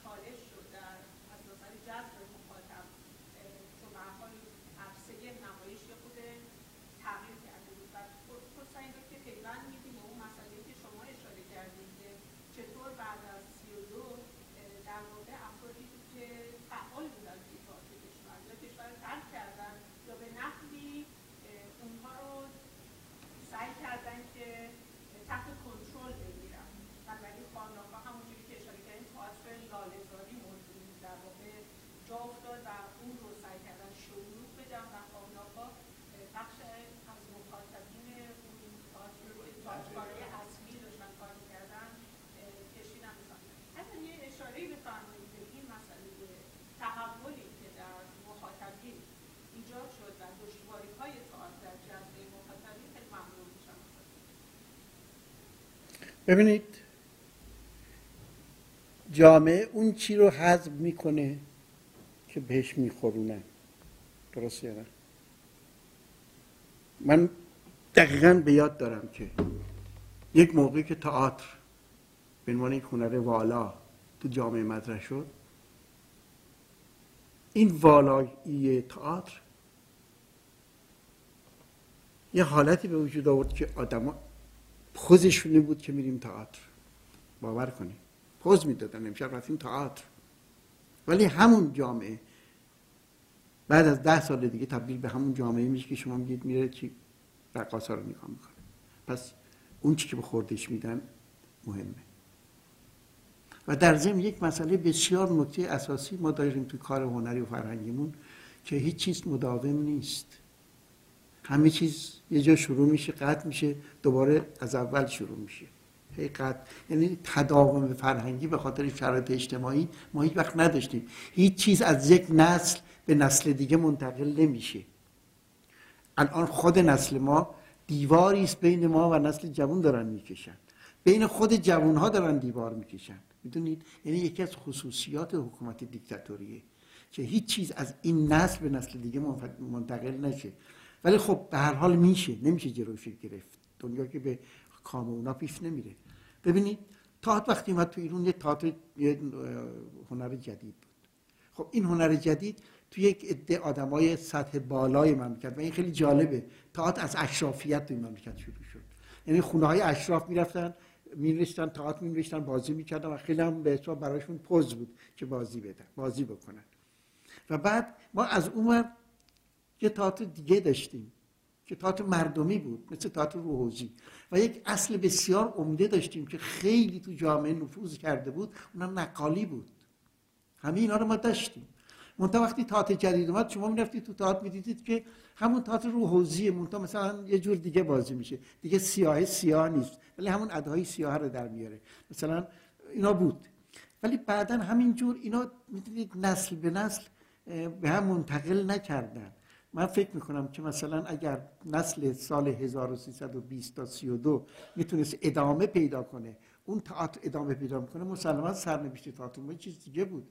ما دچار فاجعه شدیم. دوباره شروع کردیم. عین ققنوس. تو خاکستر دوباره آتیش گرفتیم دوباره از خاکستر خودمون دوباره تخممون ثبت شد. دوباره تخممون تخم ققنوس در اومد. این مشکل تئاتر ماست. مشکل هنر ماست. مشکل فرهنگ ماست.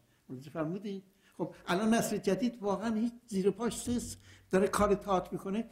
اصلا زیر پاش محکم نیست. نمی‌دونه داره چیکار می‌کنه. هیچ امیدوار نیست که بتونه ادامه بده. و بعد می‌بینیم که یک از مسائل مشکل مملکت ما الان این شده. هر کاری موفق شده هر کاری موفق باشه و جلوش گرفت. برای که چیزی توشه که سانسور نفهمیده. و الان دیگه سانسور وجود نداره. حذف وجود داره. یادتون باشه ما دیگه سانسور نداریم تو مملکتمون. ما حذف وجود داریم. حذف می‌کنیم. ناب تمام یعنی این تقطیه ها باعث شده که این تداوم به وجود نیاد.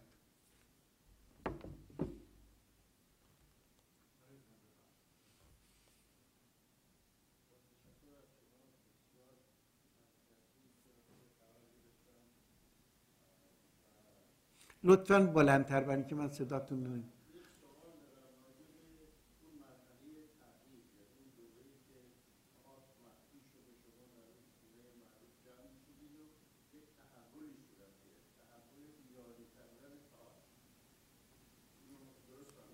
بله بله.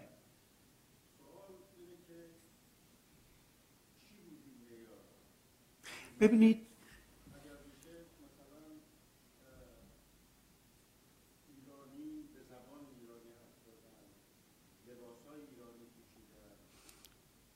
سوال خوبیه.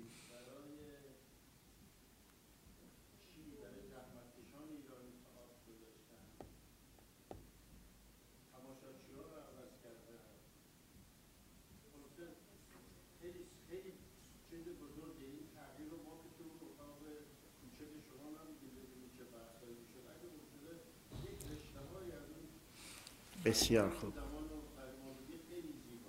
با کمال میل. ارز کنم خدمت شما که یادتون باشه همین جوانایی که دور هم جمع شده بودن همشون سابقه چپی داشتن. همشون. یعنی همشون یک جوری لاس چپانه قول معروف زده بودن. حالا کم و بیش.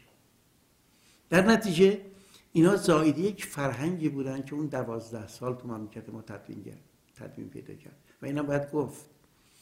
یکی از مسائلی که حزب توده مطرح کرد مسئله فرهنگی بود. و رو مردم خیلی تاثیر گذاشت. رو نسل جوان خیلی تاثیر گذاشت.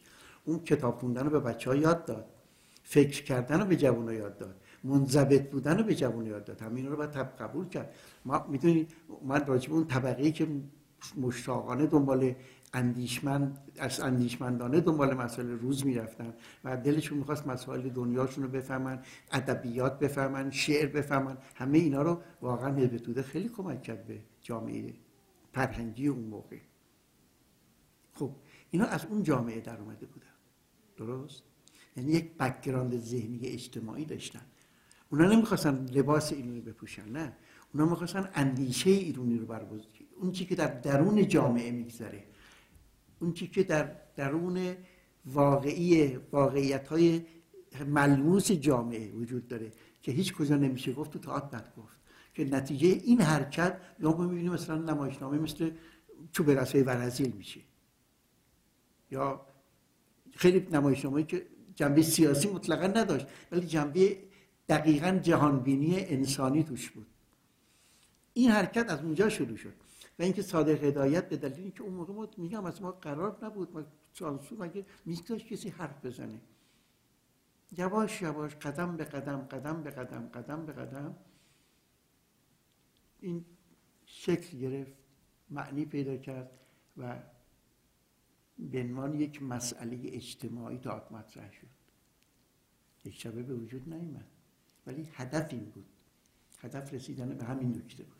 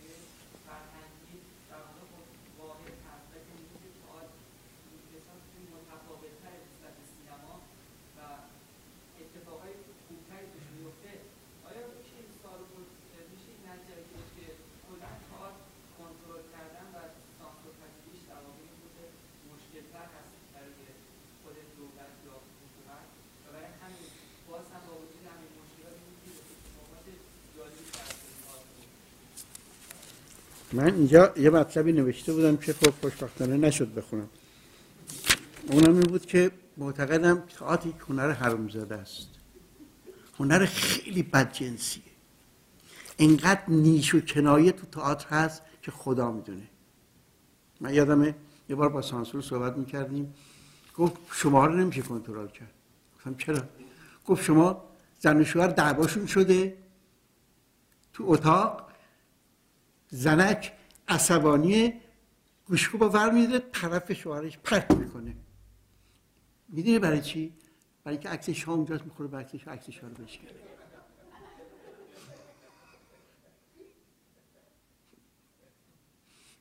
متوجه شدیم اینم بهتون میگم بچه از این زیرکی استفاده می‌کنن. به همین دلیل همیشه دولت با تاعت درگیره. هر سه ماه چهار ماه که رئیس عوض کنه هی قرارداد میبنده هی مقررات جدید می‌ذاره هی سعی می‌کنه یه کاریشون بکنه. ولی بچه ها اینجا نوشته بودم که اطاعت شین گربه مرتضی علیه. هر دور ولش کنی هوا چهار دست پا میاد پایین. و این کاری که ما با سانسور یه عمر کردیم. خوشبختانه این تجربه منتقل شده. مبارز با سانسور. خب بعدم که متوجه میشن الان دیگه این قانون رو گذاشتن. که حتی شب اجرا میان توقیف می‌کنن. اینجا رو حذف کن اونجا رو بذار اونجا رو بردار. وسط اجرا اصلا دودمان به باد میدن. دادگاهیشون می‌کنن. و اینا هست. ببینید تا به عنوان هنر زنده پویا و معترض همیشه تو جامعه ما مطرح بوده. همیشه مطرح بوده. ولی خب از اونور کم خطرتر از سینماست. به دلیل اینکه فوق شما یک سالن انقدری که داشته باشین شبی 400 نفر 500 نفر به طور کلی اگر خیلی شانس بیارید بیان تماشا کنن. شما به سی اجرا دارین. چه سی تا 500 تومن چقدر سی تا؟ چه 15 هزار نفر. درست؟ این 15 هزار نفر از چند های برگزیدی هستن ولی خطرناک نیستن برای اون جامعه ای که ولی با وجود این باز از تئاتر میترسن. باز تئاتر سانسور میشه. باز تئاتر جلوش گرفته میشه. باز همه حرفی که تو تئاتر نمیشه زد یعنی اصلا نمیشه حرف زد. و الان دارن برنامه‌ریزی می‌کنن که اصلا نشه حرف زد بیرون بگم. یعنی فقط تئاتر مذهبی باشه یا حکومت تعریف کنه یا راجب جنگ باشه شهادت و اینا رو تبلیغ کنه. همین. الان داره تئاتر ولی با وجود این و همین دلیل وقتی یه می‌تونه از این روزنه ها از این لابیرنت ها از این تنجناها در ببره خودشو می‌بینیم که مردم خیلی خوب و مشتاقانه استقبال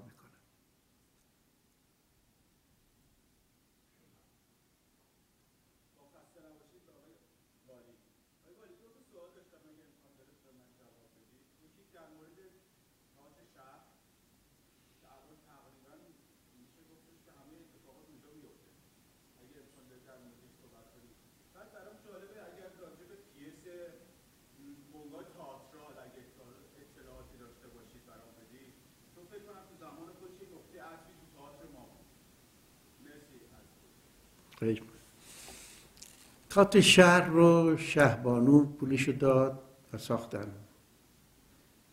تاتری بود که همون موقع ما گفتیم از نظر فنی اشتباه این تاتر این تاتر باید با بیزی می ساختن نگرد و این الان خیلی جاش صدا نمی‌رسی به سالن. بگذاریم حال مسئله فنی تاتر ساخته شد و بعد از مدتی شد یکی از مراکز مهم تاتری مملکت. ادامه داشت تا انقلاب. بعد از انقلاب تالار 25 شهرور متروکه شد و بیشتر از همه تالار شهر اومد. منتها در تالار شهر یک فاجعه بزرگ وجود اومد و اون اینه که هر سوراخی که اینو پیدا کردن هر اتاقی که پیدا کردن زود بلا فاصله چهار تا صندلی گوش این یه سالن سالن سایه سالن ایک سالن ایک سالن ای بعد شما برید سالن تارشن حدود ده دوازده تا سالن می‌بینید که البته سالن نیست جایش قد همین محبتی که البته خب جوانه احتیاج دارن جا می‌خوان ولی باید جایی بهشون داد که جا باشه. الان تاتی شهر یکی از مشکلات اینه که من یادم خودم رابطه بگم. از ساعت یک از همین تئاتر آمدم بیرون. هر چی میگشتم راه خروج پیدا نمی‌کردم. باور کنید بعد رفتم از جا آورد آقا ببخشید من بعد از کجا برم بیرون؟ خندید میشناخت. گفتش که آقای والی چند روز پیش از زندان آورده بودن اینجا یه درو که زندانی ها رو که تئاتر بهشون نمایش بدن. یک دو تا از زندانی ها فرار می‌کنن آقا هرچی بالا پایین میرن راه خروج پیدا نمی‌کنن. نه این واقعا فاجعه است. من که خدایی نکرده این تا اگه یه وقت آتیش بگیره تکلیف چیه؟ واقعا تکلیف چیه؟ حالا از اون ور مثلا آقای دولت اومده درست پارکینگ تات شهر رو برداشت مسجد ساخته. یعنی درست یه بدنه تات شهر مسجده. از اون ور شهرداری اومده درست متروشو گذاشته کنار تات که هر وقت رد میشه این تا که البته دعوا و مرافع و اعتراض و اعتصاب و نمی‌دونم تظاهرات شد که نکنین آقا این کارو. ببینید اصلا تئاتر به عنوان یک مسئله اجتماعی برای اینا مطرح نیست و اگر مطرح باشه چون هنر حرومزاده ای همونطور که گفتم زیاد طرفش نمیدن زیاد پروبال بهش نمیدن. در ضمن نمایشنامه تئاتر مونگای تئاترال که فرمودید این نمایشنامه رو علی نصیریان نوشت و کار کرد. البته این از اون نوع کارهایی که هیچ تاثیرگذار نبود به نظر من. برای اینکه کاری بود تقلید از روحوزی و امیر ارسلان چرا؟ ولی بانگاه تئاترال مطلقا مطلقا تاثیرگذار نبود و کاری هم نبود. میدون یه تقلید بود از کارهای روحوزی و تمام کارهایی که می‌شد.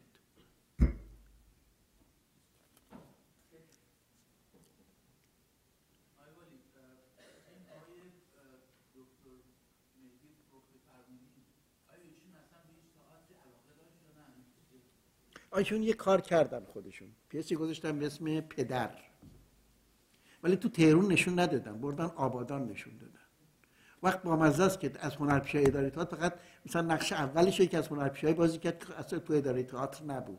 چون اعتقادات خاص خودشو داشت. می‌دونی حالا خدا رحمتش کنه. ولی یه, یه نوع نگاه خاص خیلی منزه طلبانه انگلیسی به تئاتر نگاه می‌کرد. می‌دونی؟ یعنی خیلی مثلا تئاتر مگه من تئاتر چیزی حیفیه مگه همه کس می‌تونه طرفش بره.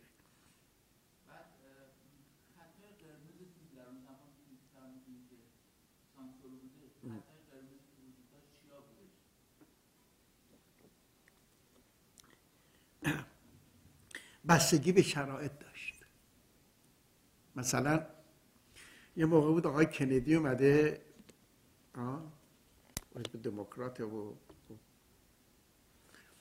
دم از آزادی بشر رو از این صحبت ها می‌زنه و از این صحبت. اون موقع ما خدا آزادتر بودیم. گوش می‌کنی؟ یا مثلا اتفاق در واقع واقعا تاثیر میگذاشت. یعنی مسائلی که خط قرمزا مت... یعنی متغیر بود. یه خط قرمزای مشخص و معینی بود که اونا رو از طرفش نمی‌شد بری. به حکومت نباید به حرفی بزنی. به هیچ کدوم از اقشار جامعه نباید حرف بزنی. مثلا شما نمی‌تونید یه دکتر بیارید تو صحنه که این دکتر آدم مثلا زیاد آدم خوبی نباشه چون جامعه دکترا اعتراض می‌کرد. حتی نمی‌تونید خیاط بیارین که کج روخته باور کنید. یه قصاب بیارین که گوشت کم میفروشه. اصلا همچین چیز جامعه قصابا اعتراض می‌کرد. منظور. یعنی تا این حد ما چیز بودیم.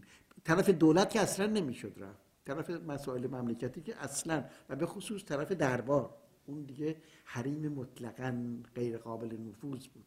حالا عرض کردم هر دفعه هر موقعیت در شرایط اجتماعی که شرایط سیاسی موقعیت که جامعه قرار می گرفت باز این چیز این خط سانسورا تغییر می‌کرد. ولی زیادم تغییر نمی‌کرد. گوش می‌کنی؟ آره. این چیزای ثابتی بود که گاهی وقت تصویفش می‌شد. گاهی وقت من مثلا من یادمه درست موقعی که کارتر اومده بود ایران زمان چیز من یه پیسی که محال بود تصویب کنم دادم تصویب کردم این چیزا بود. یعنی ولی خب اون موقع این چیز بود که وقتی تصویب می‌کردن دیگه راحت می‌تونستی اجرا کنی. اما حالا مشکل اینه که بعد از تصویب بلت نمی‌کنن وقتی تصویب که مثلا اونجا سازمان امنیت می‌رفت و حالا من نمی‌دونم اونجا کیا تصویب می‌کردن. ولی الان سازمان امنیت هست سپاه پاسداران هست امام جمعه هست نماینده امام جمعه. خلاصه چندین گروه هم که میشینن و نمایشنامه رو تایید تصویب یا رد می‌کنن. و بعدم خطر این که هر شب اجرا یعنی واقعا بیچاره هنرپیشه هر شب تنش میلرزه که نکنه امشب بگن نه. امشب بگن نه. امشب بگن نه. یا بریزن به هم بزنن با چوب و چماق بریزن کتکشون بزنن. این الان یه خود وضع ناجور شده. برای هنرپیشه بیچاره. به همین دلیل من دیگه جرئت نمی‌کنم کار اتحاد بکنم. چون دیگه نمی‌تونم در روز Gerne.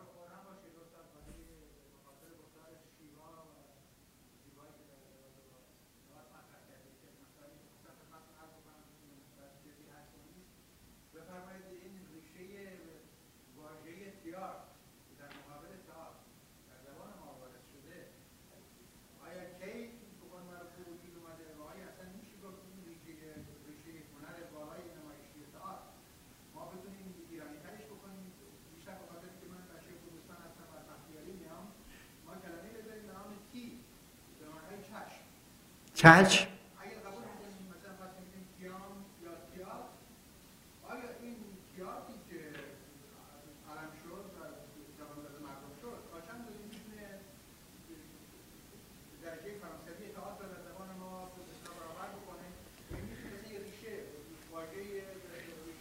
ببینید دوست عزیز متوجه شدم.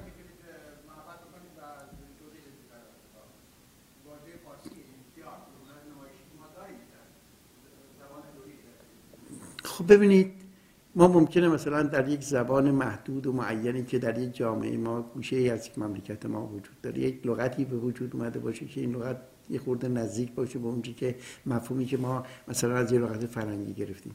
ولی نمی‌تونیم اینو آمش بکنیم. روز فهمیدید من مثلا خب ما الان لفظ نمایش رو آوردیم. حتی این مورد هست که مثلا چه می‌دونم کامپیوتر تو مملکت ما میشه یا یارانه؟ نه رایانه. هیچ کس نمیگه رایانه. چون رایانه هم خراب شده.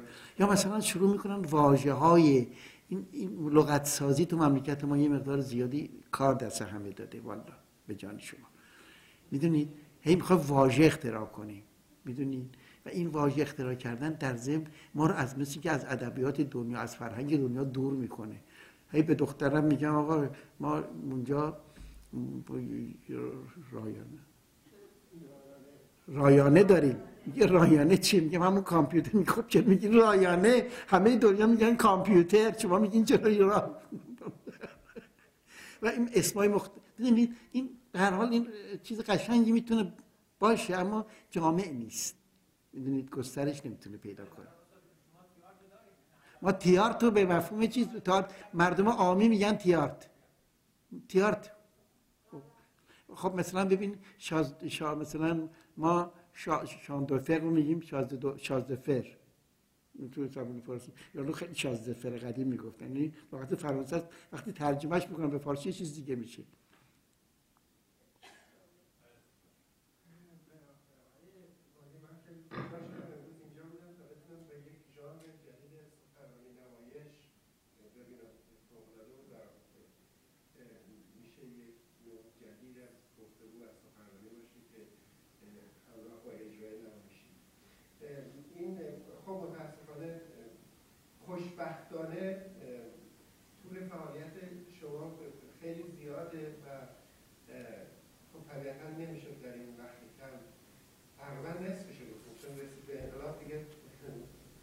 قبل از اینکه برسه به انقلاب ده دقیقه رسید و بعد دیگه به چی شد؟ خب طبیعت ماجرا هم هست. یعنی خیلی نمیشه خورده گرفت به خاطر اینکه خب زمان محدوده. ولی من حالا یک نکته رو می‌خواستم بگم که حالا کنید توی از این فرصت بشه استفاده کرد برای اینکه بشنویم اینه که خیلی جالب بود برای من بخصوص اون قسمت همون بالاخانه و اینا. یعنی ما می‌بینیم که قسمت عمده تئاتر و هنر به جایی که تو اون دانشگاه ها و با اون هزینه های زیاد شکل بگیره توی اون بالاخونه محقق و تحت فشار در واقع اونجاست که بزرگان تئاتر شکل گرفتن و اتفاق افتاده. بعد از انقلاب من خودم شاهد بودم یعنی یک جاره که من شاهد بودم منزل خانم اسکویی بود که بعد از انقلاب اونجا ما تئاتر می‌دیدیم و خانم‌ها بی حجاب بودن یعنی حجاب وجود نداشت.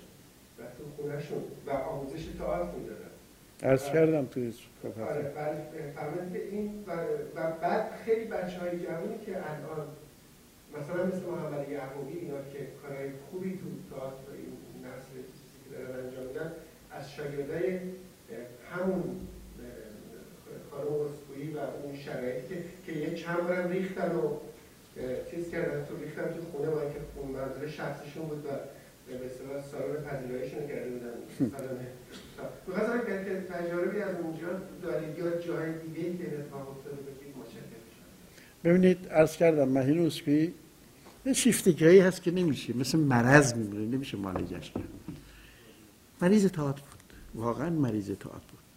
پول نداشت کار نداشت زندگی نداشت. اما یه اتاقکی درست کرده بود. خیلی قشنگ بود. یادتونه دورش گوری زده بود.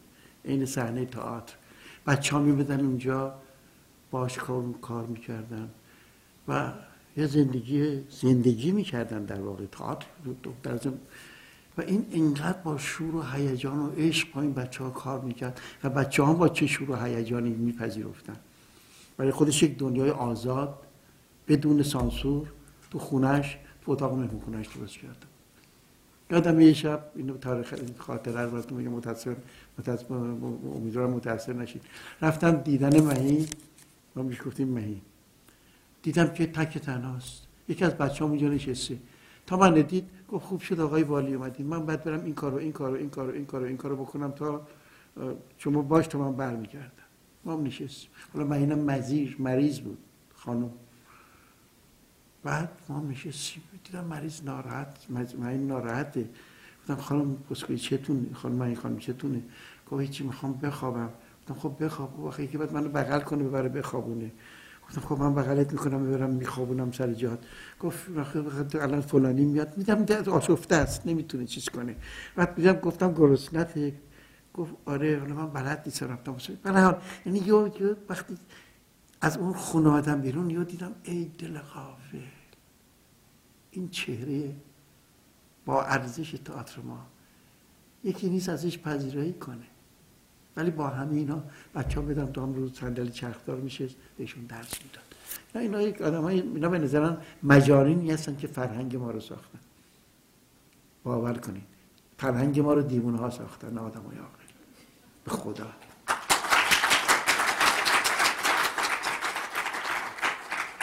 آدم عاقل که دنبال این کارا نمیره. مرض داره که بره؟ والله.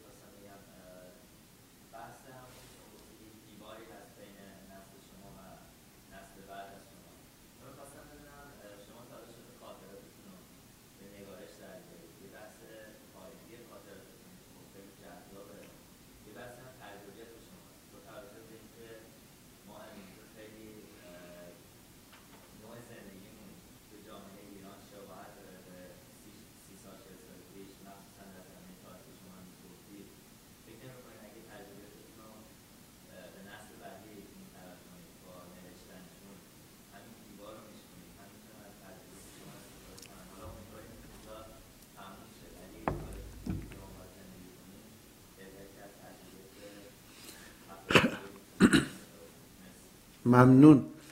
من ارز کنم خدمت شما که من شروع کردم مشغولم. و متاسفانه یه وسواس هایی دارم مخصوص خودم که هرچی جلوتر میرم میگم خب آه اون مسئله رو اینجوری هم میشه گفت یا این مسئله رو اینجوری هم میشه گفت.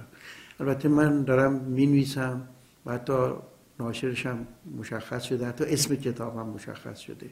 اسمش هست گوسفند زنده. قصاب در باغ حاضر است. اسم بیوگرافی بنده خواهد بودین حالا اگر وزارت ارشاد اجازه انتشارش بده و تو مملکت ما از هزار خان رستم اول هفت خان بود حالا شده هزار خان. هزار خان رستم باید گذشت تا بتونی یک چیزی رو به ثمر برسونی. ولی راست میگید ما واقعا باید تجربه رو در اختیار جوان بگذاریم. یعنی خیانت به خودمون اگر نکنیم این کارو.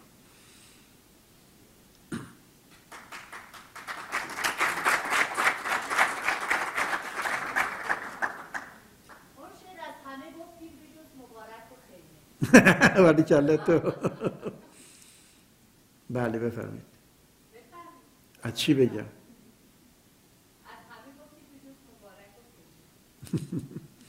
مبارک چهره عروسکیه. همون سیاه هست که میاد و همیشه هم شلوغ می‌کنه حرفای عوضی می‌زنه. بعد همیشه محبوب ترین چهره هم اونه. که البته مبارک توی روحوزی هم گاهی اومده تو تاتر روحوزی. که مبارک همون لحظه چیز روحوزی هم اومده داره اینا چهره های محبوب و محبوب مردم هستن که مردم دوستشون دارن حرفای درست حسابی می‌زنن همه چیز رو دست میندازن واقعیت ها رو اونا میگن و اینا چهره هستن که یه موقع تو ادبیات و فرهنگ هنر تئاتر یعنی هنر نمایشی ما نمی‌گفت تئاتری خیلی سوکسه داشتن خیلی ارزش داشتن. من یادم زمان ما این چیزها خیلی مد بود. بچه عاشق مبارک بودن. با همون عروسک ها که با ماشین میمد خان میومد نمی‌دونم میادن میرقصیدن تا چقدر قشنگ بود کار با عروسک های با چیز با نخ می‌کردن آره. اصلا میمدن تو خونه ها کوچه ها برای بچه ها مردم جمع می‌شدن و مردم مثلا یکی سنار یک قرون در سه سنار یه بهشون می‌دادن آره. اینا مبارک شما خوب شد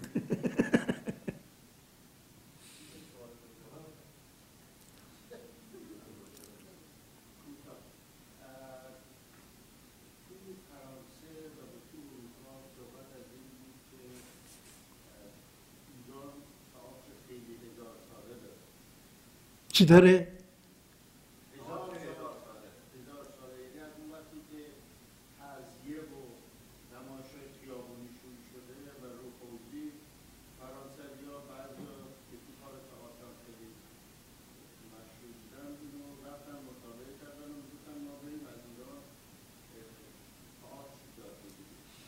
والا من خودم بعد از 60 سال که ظاهرا تئاتری بودم سابقه 2000 سال و 1000 ساله مطلقا نداشتیم. تا زمان پیش از مشروطه اومد ایران. البته ما چیزای نمایشی داشتیم که اون مربوط به خودشه. قاطیش نباید کرد. ما مراسم داشتیم. ببینید مراسم مراسم مذهبی مراسم مردمی غیر از تئاتر تئاتر واژهش مشخص با معنی مشخص. فهمیدید اونا نمایش های آینی بله از تمام ملت ها از قدیم. هنوز شما تو قبال آفریقایی برید هنوز مراسم آینیشون همون رقصشونه. همیشه مراسم آینی. یعنی بشر از وقتی که دور هم جمع شد و اعتقاد پیدا کرد که یا های نیروی موافق حاکم بر او هست تاعت اصلا ریشه تئاتر به نظر من ترس بشر از اون چی که در اطرافش بوده تئاتر به وجود آورد. ولی که عکس بوده. یا رقص بوده یا آواز بوده یا صدا بوده یا فریاد بوده یا دست جمعی کاری کردن بوده که در نتیجه این نطفه اصلی تئاتر از اونجا بسته شد. که خب البته رشد پیدا کرد. بعد یک قسمتی از این مراسم آینی جدا شد شد تئاتر. فهمیدید وگرنه خب ما مراسم آینی بله دو هزار سال هم داشتیم. ولی تئاتر نبود.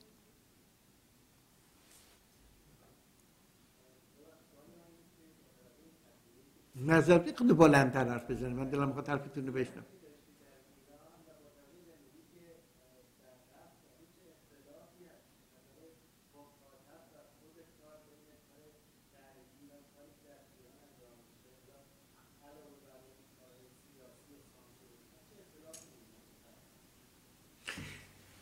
ببینید شرایط همیشه رو تماشاگر تاثیر می‌گذاره. الان تئاتر ما اون تماشاگر واقعیش رو نداره نمیگم از دست داده. یعنی اون رقبت و شوقی که قبلا وجود داشت که آدما میمدن وا میستدن حرف می‌زدن صحبت می‌کردن راجع به تئاتر و هر چی الان دیگه از بین رفته. علتش هم شرایطی است که به وجود آوردم. من باب نمونه قرض کنم خدمتتون. شما میرید تئاتر میومدید تئاتر. بنده تئاتر گذاشتم میومدید تئاتر. ما میستادید من گریمم پاک می‌کردم اومدم بیرون. ساعت ها تو خیابون با میستدیم تو خود تئاتر با میستدیم با هم حرف می‌زدیم. گوش می‌کنیم. ولی الان چه جوری شده؟ تئاتر که تموم میشه برا پس چراغا رو خاموش کن تماشاچی رو از سالن بیرون می‌کنن. متوجه شدی؟ یعنی اصلا پشت صحنه که حق نداریم بریم. ابدا. ولی همونجا هم بلا فاصله که تا تئاتر تموم شد آقایون بفرمایید آقایون بفرمایید. آقایون هم میفرمایند دیگه میرن بیرون. در قطعات هم بچه ها در پشت میرن می‌دونید به طور کلی نمی‌دونم چه شرایطی هست چه ذهنیت هست که هر گونه تماس داشتن هر گونه با هم بودن قدغنه عملا قدغنه و خطرناکه به نظر اونا هر گونه با هم بودن خطرناکه. و ما می‌بینیم که این داره این برنامه در تمام شعون جامعه پیاده میشه. حتی تو خانواده ها دارن یواشاش از این از این جدایی به وجود میارن. متوجه بودی تئاتر یک هنری است که اون ارتباط لازم رو وقتی با تماشاچی برقرار می‌کنه که بین تماشاچی و مجری اون ارتباط صمیمانه و اون آزادی عمل وجود داشته باشه. ملاحظه فرمودی؟ این الان فاقده اونه. در نتیجه خیلی گرگوله توشه. خیلی گرگوله توشه که اون چی که باید باشه نیست.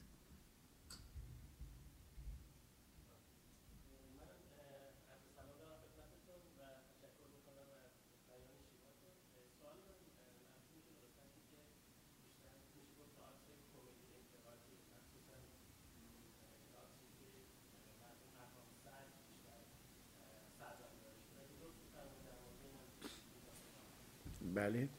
ارز کنم بعضی از هنرمندان به خاطر استعدادهای والایی که دارن سبکای خاصی به وجود میارن برای خودشون که به نظر من بعدا هم قابل تقلید نیست.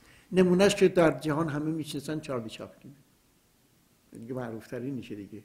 اون یک استایل و سبک خاص خودش داشت به عنوان بازیگر که خب اون مفاهیمی هم که می‌خواست به اون سرتیب بیان می‌کرد. تو کار تئاتر از این چهره به وجود اومد. چندین بار. یکی از اونها ارهام صدر بود. ارهام صدر یک. اون حاضر جوابیش. دو. اون شعور اجتماعیش که می‌فهمید الان در جامعه چه چیز مورد توجهه که همون رو انگوش بذاره روش. سه. استعدادش. اینا قاطی شد. تاعتی درست کرد. که اصلا تاعت ارهام صد خاص خودش بود. اگر هم دقت کرده باشید هیچ کس نتونست کار ارهام رو تقلید کنه. درست یا نه؟ ولی این یک نوع هست که در تاعت به حساب, میگن فل گویی. که این باز توی تئاتر ما ریشه داره. اونم ریشهش رو حوزیه ریشه رو حوزی فقط تمیزتر فل بدا هست. یعنی نه تکست دارن نه نوشته که بشنن حفظ کنن. من می‌دیدم یادم میشه میشستم در دکون در موقع شادمانی هم بهش می‌گفتن. مثلا چیز رئیسشون می‌گفت امشب مجلس خونه حاجیه. یا امشب خونه مجلس خونه سرهنگه. امشب خونه مجلس نمی‌دونم فلانه. هر آدم و هر طبقه رو اینا میشناختن. بعد می‌گفتن خب امشب فلان نقش فلان کار بازی می‌کنیم. تو اینو بازی می‌کنی تو اینو بازی می‌کنی تو این بازی می‌کنی و اونا مطلب کارشون انقدر تکراری شده بود که دیگه حفظ بودن چیکار باید بکنن. و یا اگر می‌خواستن یه کار جدید بکنن میشستن همینجوری فل بداهه با هم چیز می‌کردن. نمین که بشینن به حساب در نتیجه اون تئاتر شکل خاص خودشو داشت. ملاحظه فرمودید؟ همونطور که تئاتر ارهام صد شکل خاص خودشو داشت. عرض کردم هیچ کس نتونست ارهام صد رو تقلید کنه. ولی تئاتر بازی می‌کرد. و این تئاتر کمدی بود و بیشتر تئاتر کمدی که ما تو دنیا بیشتر خیلی از هنرمندای بزرگ رو داریم که کارشون فلبدا هست. من در این مورد چند دوستان دانشمندتر از من بهتر بتونن توضیح بدن. مثلا یکیش دا, دا که تو, تو, ایتالیا به خصوص این هنرمندا زیاد هستن که کاملا مثلا تو خیابون میرن فل بداه راجب مسئله روز مثلا راجب اعتصاب کارگرای فلان منطقه شروع می‌کنن تئاتر بازی کردن یا به خاطر گرانی فلان چیز شروع می‌کنن تئاتر بازی کردن. یعنی تئاتر خیلی چیز زنده ایه خیلی جام... رابطش با جامعه خیلی رابطه فشرده و نزدیکیه. به همین دلیل تئاتر به حساب یه هنر شیرینیه. به همین دلیل نفس به نفس آدم با هم حرف می‌زنن. و این یکی از خصوصیات تئاتر